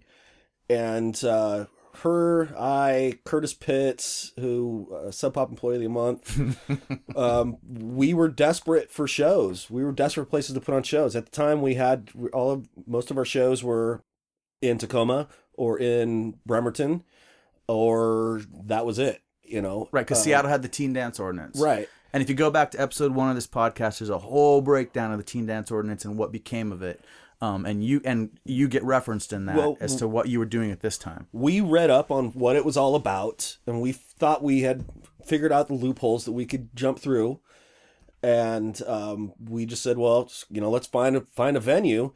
And uh, i was living on capitol hill at the time and i think we probably just drove by dino's um, and there was a you know for rent for your parties or something. I mean it was called the party hall. There was a sign that said the party hall uh, it was attached to dino's infamous dino's everything he owned everything on that block What was it, 22nd in Madison? 22nd or 23rd Yeah. in Madison. It's now the Twilight exit. I think it still is the Twilight exit. I, you know what? The building's gone. oh, it is? Twilight, Okay. And the Twilight exit's moved three or Okay. four times since. All right. Well, I don't know. But no, it's, if you drive down there, you'll be like, it's for a long time you could drive and just see the remains of our once great empire, right? But it's Well, yeah. So we, we just I just went into Dino's store. It, I think it probably said if if you want to rent, you know, call this number or go next door, you know, or something. And he he was like, sure, fuck whatever. Give me a hundred bucks and you can do whatever the hell you want. You know, just don't fuck up the pool table or something. And we just started putting on shows, and we discovered pretty quickly that the cops really weren't going to do anything. Like the city wasn't going to do shit. Like uh, they didn't really care. So we started putting on shows. Um, that place was great. It was amazing. We put on so many so many awesome shows there. saw Jawbreaker there on the Unfun tour. That was a big deal. I don't know if you put on that show. See, You well, were there's there. a big part of a a lot of that time I was going on tour with Hmm. um with the accused and as as a roadie, you know, with them. Um, so I missed the. There's a lot of things I missed, and a lot of things I set up that other people finished because you know I was gone. Right. It was like Born Against and Rorschach. There's I set that up, but I Go and Bad there. Trip. You were at that one. I was at that, yeah, because uh, that was awesome. That was great. It was absolutely good. and that was one of the, uh, I think, one of the Undertow shows where they really started to come into their own too. I mean, but there were so many shows there. I mean, the accused would play there. Uh, I mean, Aspirin Feast, yeah. Galleon's Lap. yeah, everybody. I mean, that's because that was the only place to play, and it was it was perfect. And there's a lot of fucked up shit that happened around that place, like you know, robs, people getting robbed, Oh, people got- getting you know. It never happened to me, but it and- happened to people I came down with. You know, Yeah. for some reason, we always made it back to the car without trouble, and it was a rougher spot in Seattle. It was a bad If you- neighborhood, and this was a not This now. was in the you know the late you know the late '80s, early '90s when there was a lot of gangsterish shit going on on the streets of Seattle, and specifically in that neighborhood. Right, so and of course, that's where the space is available. right, so it was perfect. And it was just a few years later we were uh, getting into shows through a secret alley entrance uh, behind a piss-covered dumpster at Pioneer Square. oh Velvet- exactly right. Velvet right, Elvis. I mean, that's right. we go from you know from the CD to to the the safer uh, alley entrance for the Velvet Elvis. you know, and also at the time of the party hall, uh, we because we would get bigger shows, and they wouldn't fit in the party hall. So then we found the Washington Hall, Right. and so we could start doing shows there, and that had a just a much larger capacity. And uh, yeah, that was that was a lot of fun. And like I said, nobody from the city ever came and said, "Hey, you kids, you can't do this. This is all ages." So I think they were they were ready to let it go. We had to be on the on the you know on their radar because I mean we did have cops coming when there were you know things happen like skinhead brawls. You know, cops would Yeah. show up, so they knew we were doing something. I wasn't at the show. It was one of the ones that I missed. We did Born Against Rorschach Downcast. We did that in Bellingham. The next night it was at the party hall. Someone uh, tried to grab the cash box and Right. someone fired off a gun outside. Right. You were at the show, I'm assuming? I was not at that show. Okay. And the police came to that and I think they just advised everybody to stay in the hall or something, or stay inside. I don't remember exactly, but I, I I only heard about it, you know, secondhand because, of course, that time I wasn't there. I had to work. No, I was uh, I was definitely out of town on tour. You were that, out, that out show. you would have been out with the accused then as a Yeah. road then. yeah. That that sounds like when you were probably sending uh sending Bill pictures of skinheads in the mail. Uh, it's hard to say. it had to have been. It couldn't have been during Brotherhood. Yeah, it had to have been later. Okay, so December 1992. You and I have been friends for a while now. We talk on the phone. I've you know I come down and stay at your place. You've stayed at my place in, in Bellingham a few times when bands have played. Um, you call me up and you say, Larson, I've got a job for you and a place for you to live. It's time. And you you said if you come down here and fill out the application, you're in at Kinkos. And Derek Harn needs a roommate. Oh man, December, and I had to make the decision like right then, like this has got to happen right now because you were like, "There's no time, man." So before Christmas, I was I had quit my job, packed up all my stuff, uh, and and split to the big that's the city. way we did it back then. And and somehow I managed to stay. It was like six rough months, and then I it settled in. And uh, the the apartment with with Harn didn't really work out. I ended up moving in with Derek Harn's ex girlfriend Jane Schneeweiss and Seahag. He Mm-hmm. came along later. Um, and then so that was at not at the Caravilla, but at the Bonneville. The and second, think the second hardcore hotel. the second hardcore hotel. I think we were we had been the tip of the spear on that one to get in. And then a little bit. I- don't remember how it is you moved in with me in that apartment. I don't remember either, but I remember I'd have I ended up subletting it later to um, Jeff DeGollier. yeah, and still had all my crap there. Uh, and then God, I mean, I lived in that building for almost 15 years. You lived with uh, three or four different apartments. yeah, you lived with like the Dietzels in the university, uh, uh, like 65th with Mike Dietzel, I think, in a house. Yeah, yeah. And then when that house came to an end for whatever reason, you moved in with me. I just can't remember what the deal was. Oh, Like, how do you just show up? How are we just suddenly roommates? I have no hmm. concept of it coming together. Are you sure there wasn't a something else happening in between there? I believe there was. I think I moved into moved to Ravenna with Kirsten and Mike Dietzel and Eric Dietzel, and we had a house in Ravenna where said child played. That's what I'm talking about. Yeah. And Dry Gulch. In Dry Gulch, um, and uh, what was the other band? Tim's Tim's band, or wasn't Tim's Sacramento band there as well? oh God, maybe. Or was Tim or was Tim in Dry Gulch? Oh man, like I don't remember. Huh. I'm gonna have to have a, a episode. One of those guys from Dry Gulch is gonna have to give me the lowdown. Um, I don't know if Tim had come up yet. Well, so, but I think I ended up breaking up with Kirsten, moving out of there. I was getting ready to go on tour, and I just needed a place to put my stuff.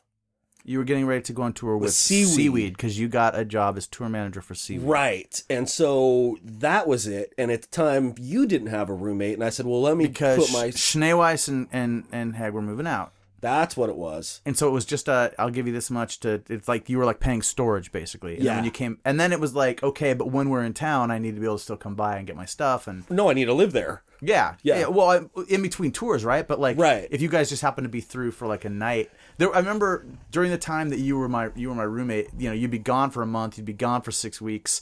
And then there'd be maybe two nights where you were in town. Right. And this is like, you know, and then like Orange 9 millimeter would, Right. would show up and cause trouble. We'd all be drunk in the. Okay, yeah, this is after the after sellout. straight edge. After I sold out. Now this the sellout happens. You're straight edge when you move in. Yeah. You're not when you move out. Right. And that's not why you moved out. About out. ninety four ish, I think. Oh, we got to Maybe A little bit further. Yeah, into 95. Okay, In- yeah. into it. Um and that was I don't really remember any any I may have blocked it. I don't really remember any drama horrible. surrounding the It's horrible. I remember it all.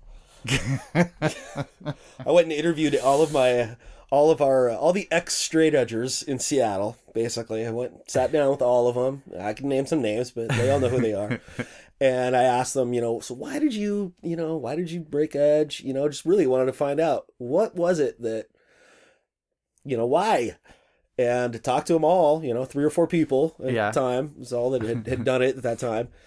And I thought, well, you know what? Those are all kind of the same reasons that I'm thinking about doing this. And uh, that was it. that was it. Uh, our friendship And- survived it somehow. Yeah, yeah. Um, I, I stayed a- away from the scene for a little bit after that, or at least, you know, the real hardcore straight edge scene, just because I, I, I felt, you know, kind of, you know, like turncoat. Now, Ron, there's a fun story about you during this time that I don't know that you know. It's not true. Which one? The sign outside the window? Oh no, I thought you were gonna talk about that punk kid from Bellingham talking shit. I called that kid out as a poser when he first came to this scene. I don't know what you're talking about. Oh, that kid who was in that band with Jamie.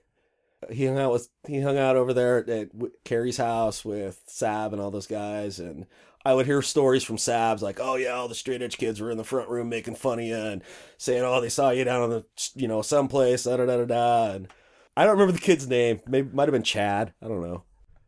But I called his ass out when he first came to the scene. I told told Jamie like that kid's a poser. You literally, Trust you me. literally just dropped names and called someone out. I don't know who you're talking about, and it's not what I was talking about. oh, But it's still fine. All right. That's, that's that is the level of shit talking we haven't had on this on this show before. But also, you know, I, since I don't. fucking Guardipee fucking drunk walking down the street, walking down Broadway. It's like what? Wait, wait, why? Why would that have not been true though? It- well, it could have been, but But no one needed to be saying it. well, well, there's that. But I, I think at the for some reason I recall being very upset because there's no way that was true at that time. No. So the, the, I did all my partying at Linda's then. the thing I'm talking about is is after the Bonneville became a place that had like six different apartments that people that people lived in and it was a lot of younger people than you and one of your issues at, at the time it's funny that you brought up the mark and Mark and Ryan being like 12 when you were like 22. One of the problems that you were having more and more was that you were having a hard time with younger people coming into the scene. I wouldn't say coming into the scene. I was having a harder time hanging out with them. Right. No, I no, didn't no. want to hang around with these kids. But it was it was kind of one of those things where there would be more and more of us uh, of us at each each event. If we were over at a friend's house or at a party, the crew wasn't five people anymore; it was twelve people, and number twelve was someone's fourteen year old brother, and you were getting uncomfortable with that. Yeah. And I don't know that, Yeah. that that you're wrong to have been uncomfortable with that, but I remember it was a bigger issue for you than it was for those of us who were just a few years younger, right? Yeah. And I remember one specific thing. I was sitting there, and it might have been at a party, it might have been a show, but just listening to two kids, really, really young, small, short kids, and it wasn't Freddie, so I don't know who it was, and just hearing them talk about some inane shit from high school, and I was just like, "Fuck, man! I'm like 25 now. It's like I can't be. I don't want to be hanging out with 15 year old kids who are talking about high school."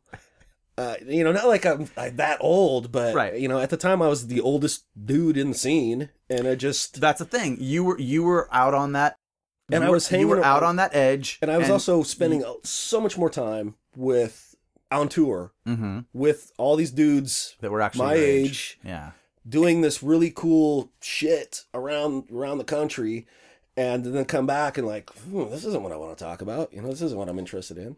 Right. What would they have been talking about then? I don't know. I, algebra. Saved by the Bell. yeah, yeah, exactly. Fucking Zach on Saved by the Bell. Ah, ah.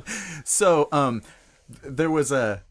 I did not witness it, but a bunch of the people that lived on the other side of the Bonneville were hanging out uh, one night, and uh, I know that Anthony Wentz was there. He was staying with someone, and Todd Graham and some other people, and you and Greg Anderson were had parked, or you were walking back, and you were coming along the side of the building, and you were going to go back to your apartment. And at this point in time, you had a, you had moved out of the apartment with me into your own apartment, Yeah. and it was your total bachelor pad. Yeah. and we were still working together at Kinkos, and and every, you know everything was cool. This, Um, this is when Greg and I, me, Greg, and Steve ruled the scene. you great you guys were you guys were, were doing stuff and and you were not like hanging out with these people from the other side of the the apartment. You didn't really know them. I would tell you in- right now, I was absolutely unaware that they even lived there. there you go. And so and one of the apartments had these uh, couple young girls that lived there and they were right on the ground floor. So this happened right outside their window and they were they were terrified. So you guys were walking and the story goes uh they heard some noise outside and they looked out the window like peeked the blinds right? And at the apartment next door the those two girls were doing the exact same thing. So just imagine you're outside on the sidewalk and the street alongside the bonneville and there's two apartments with people peeking through the peek the blinders at you okay? Okay. and they said that you were running backwards into this no parking sign and Greg was like doubled over laughing, slapping his knees and going, "You need to knock it down!" And they said you kept you kept like running forward and then getting up ahead of Steve, then running back and trying to smash it. You were trying to break the sign down. I love it. Oh, dude! Now, even if that didn't happen, if look, it happened. Uh, that definitely happened. Okay, So- that- something like that. No, that was right up our alley. And so here's the thing: the dudes, like uh, Todd and Helen's, like they were all just laughing, like "That's Rod, bro, that's Rod and Greg from Brotherhood." like the girls were were transplants from out of town, and they were much younger, and apparently they were terrified that you guys were gonna come through the window. I'm sure we looked pretty gnarly at the time. We both probably had really long hair. Oh, yeah. like, beards and ah, Crazy Probably looked a lot like what we look like now, but more Exactly. drunk and you know. Just destroying stuff outside the Bonneville, and that's a that's that's become kind of a famous story. Like there were love so, it. I think there are more people now that would claim they saw it than could possibly have actually witnessed it. and it was told to me, but in my mind, I have the visuals of it. I can see it perfect. I- uh, mm, So that one's not someone talking shit about you. That's just reality. I'm guessing that really did happen. Yeah. All right, cool. Okay, so um, we, we like I said, we we terrorized Seattle, especially Capitol Hill for a, a few years there, the three of us. And that was the stuff we did. Stupid shit like that. Breaking shit, stealing shit. and you're my boss at Kinko's downtown at that point too. You're uh, were were you an assistant manager down there I think so, yeah, at that time, yeah. I at the at so. the Kinko's at Second Union? Um, I don't know if I was the assistant manager then, but I mean, I was on. I I was up there. at various times. Yeah. So we we, we kept swimming in these Kinkos waters that went on uh, up through the Well, and, through and like Derek was there, and Deanna was there. I mean, it was like that was a little hardcore, you know, family in its own. Carrie was there. Yeah, it's funny because Greg Greg said, and I didn't get a chance to really expand on this when he was talking talking, but uh, he said, "I knew I met Bill at Kinkos, and how would I have known to go to Kinkos?" And I'm like, "Oh, that's just what everybody did." But no, like if you were involved in the hardcore scene, you spent a significant amount of time in a Kinkos in Seattle. Like, Well, I I think I might have gotten probably fifteen people jobs there.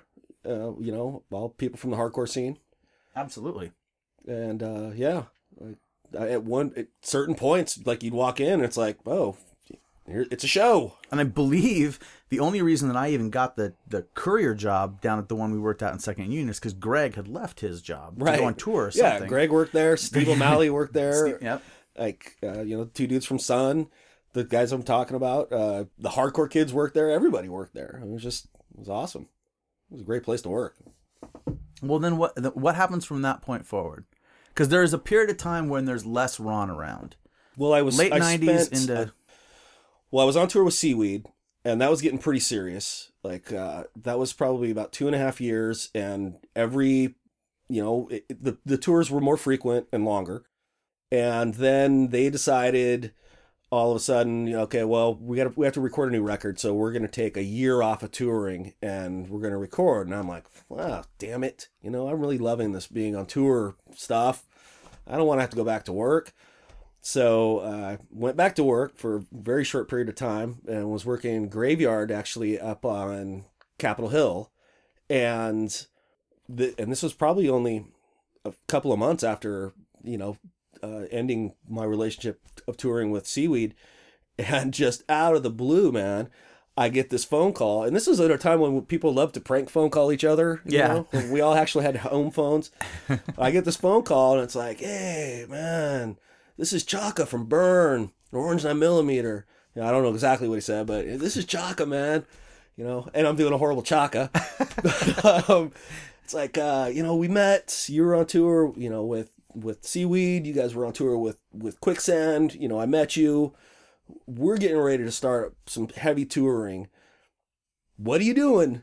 And like, I was like, uh, well, this, and I just I was breaking up with a girlfriend at the time, so I was like, I, I gotta get the hell out of here. I want to be on tour. I don't want to see this girl around because it's gonna kill me. So I, I'm like, I saw that girl this weekend. like I'm in, man. Oh yeah, Oh yeah, we both went up to uh, uh, her parents are both up in Bellingham. They live like a block away from each other, and uh, I was going up to see my parents, so just shared the ride. cool. How's she doing? Great. So yeah, and this this was just incredible. And I'm like, so when when are we? You know, when's it happening, man? When do I need to leave? There'll be some. There'll be tickets to your house FedEx tomorrow morning. Like you got to come like the next day. So two days. Like, uh, all right. So I just called up work the next morning. I said, sorry, I quit. And uh, that was it, man. And that was and then another like two year stretch, and that was heavy duty. That was that was so much fun. You went all over the world, right? Oh yeah, and that was uh that was the most fun I had uh, up right up until the very end when it was just horrible. But uh What is and the I brought in. Oh, oh, you brought in. Well, I was gonna say like, I think I I merged these crews together, and they're they built friendships there between these New York guys and these Seattle people. That these people are still super tight friends. I mean, it was just it's it was just so perfect. It's just all worked together great. And sure, half of them was because you know these Seattle chicks were hooking up with all these New York dudes, but whatever, it worked out. You gotta do what you gotta do. But you know when those new- when those guys would get come to Seattle, they just they knew they were gonna have a good time. They knew everything was gonna be fun. They knew everybody was gonna be cool, and uh, it was a really it was a great relationship. And the only thing that went wrong with it was their the management company. Yeah. You know, or I'd still you know I'd shit I'd probably would have kept I would have done every Orange Nine Millimeter tour, but I just I couldn't handle dealing with their manager at the time managed Skid Row, Kiss, Motley Crue, uh, you know, all the biggies. You know, um, drawing a blank on the guy's name right, Doc McGhee, and uh, he they were just so pissed that their little you know boutique bands, Civ, Quicksand, you know, Orange Nine Millimeter, not so much Quicksand, but you know, Civ, Orange Nine, they weren't blowing up like they were supposed to. These guys are supposed to be the next grunge, Right. and they weren't. And uh, you know, it was so it was just a lot of bullshit. And it was right at that time when they were managing to get the videos on MTV. Things But- were and, starting and, to happen. And Warp Tour was happening. yep. And so, you know, it was cool. It was a cool time, but it was just a cool time for those of us that were already kind of really into it. Right. And then I don't know if they were building a whole lot of a, a big enough fan base for a band on a label, you know.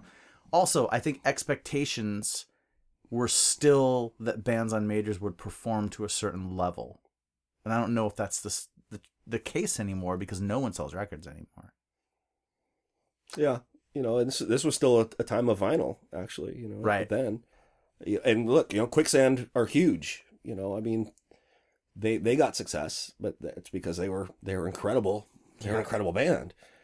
Um, you know, Orange Down Millimeter, maybe not so much. You know, uh, They were good at the time. yeah, you know, it was a hell of a lot of fun. I'm gonna tell you that, man. Some of the greatest times I ever had. Stories I'll never forget. What's a story that you can tell? Look, here's what I want you to do. I want you to go to the stories you can't tell and back out until you can tell one.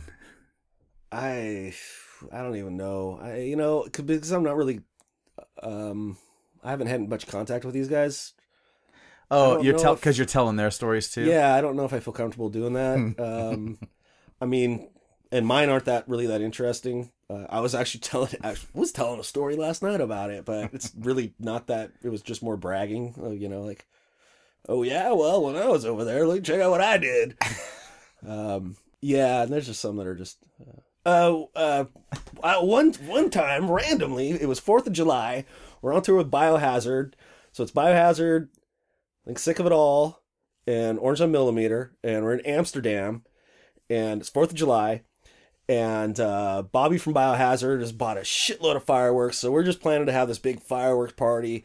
The club's right on this river.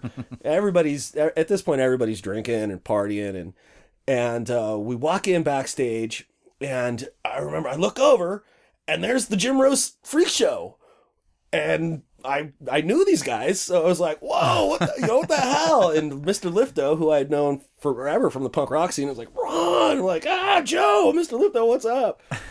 So I don't know. I thought that was always always thought that was kind of a cool story. You just ran like, into them randomly Yeah. on Fourth of July. like, "Oh, everyone, the freak from the Freak Show, I know him. He's my buddy." Uh, that's not that good of a story, but No, it's cool though. I mean, it's it's it's interest, always interesting when you run, you go somewhere else in the world, you'll just run into someone that you know. It doesn't make. Uh, Nate Turpin, who was on here, has a story about he went down to Antarctica to I'm going to say it wrong, McMurdo Station. McMurdo, I think. but yeah, Uh, and and you know he gets there to do work like he's doing like he's on some scientific expedition. I kind of.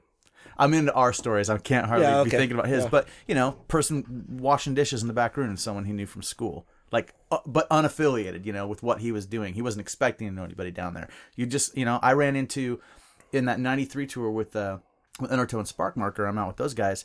We're walking one way uh, in Virginia Beach on the beach, and Greg Anderson Sure, and the other dudes yeah. from Engine Kid are walking the other way, and they weren't on any show. They just happened to be also out on tour and on the East Coast, and they were like, you know, we got on the show that night because they were like, hey, what are you guys doing here? But it was very strange because we did not expect to just kind of look up and see Seattle guys. No one else Yeah, really on the wild. beach, just walking towards us.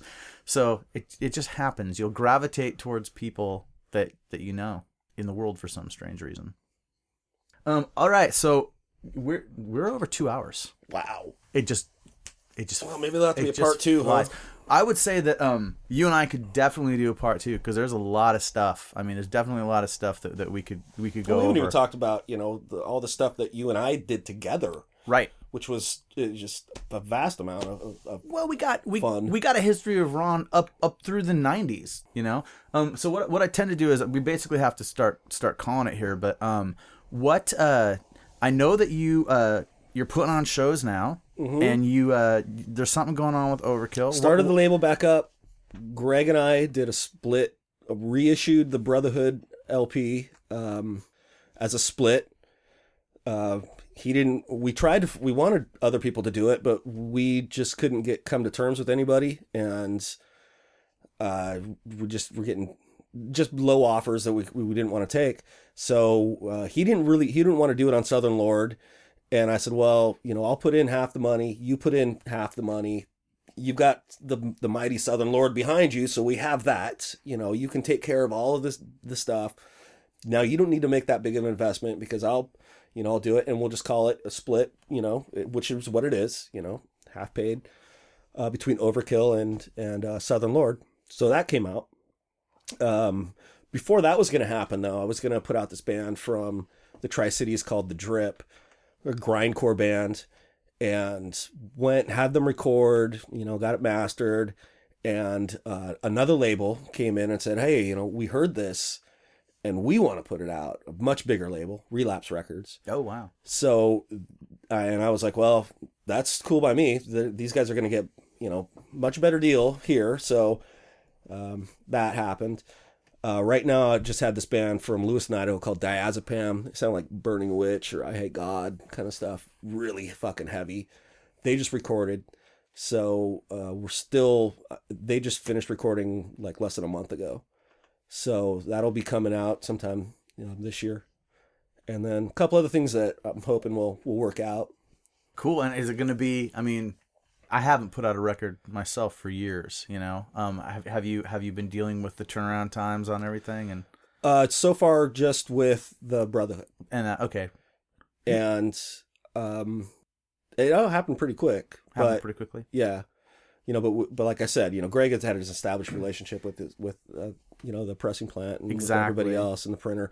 So yeah, I expect mm, delays. So how long has it been since you have uh, put in the order and got the boxes of records for something that you put out yourself? I I don't know. The last thing would have been No Escape, maybe. Or did I?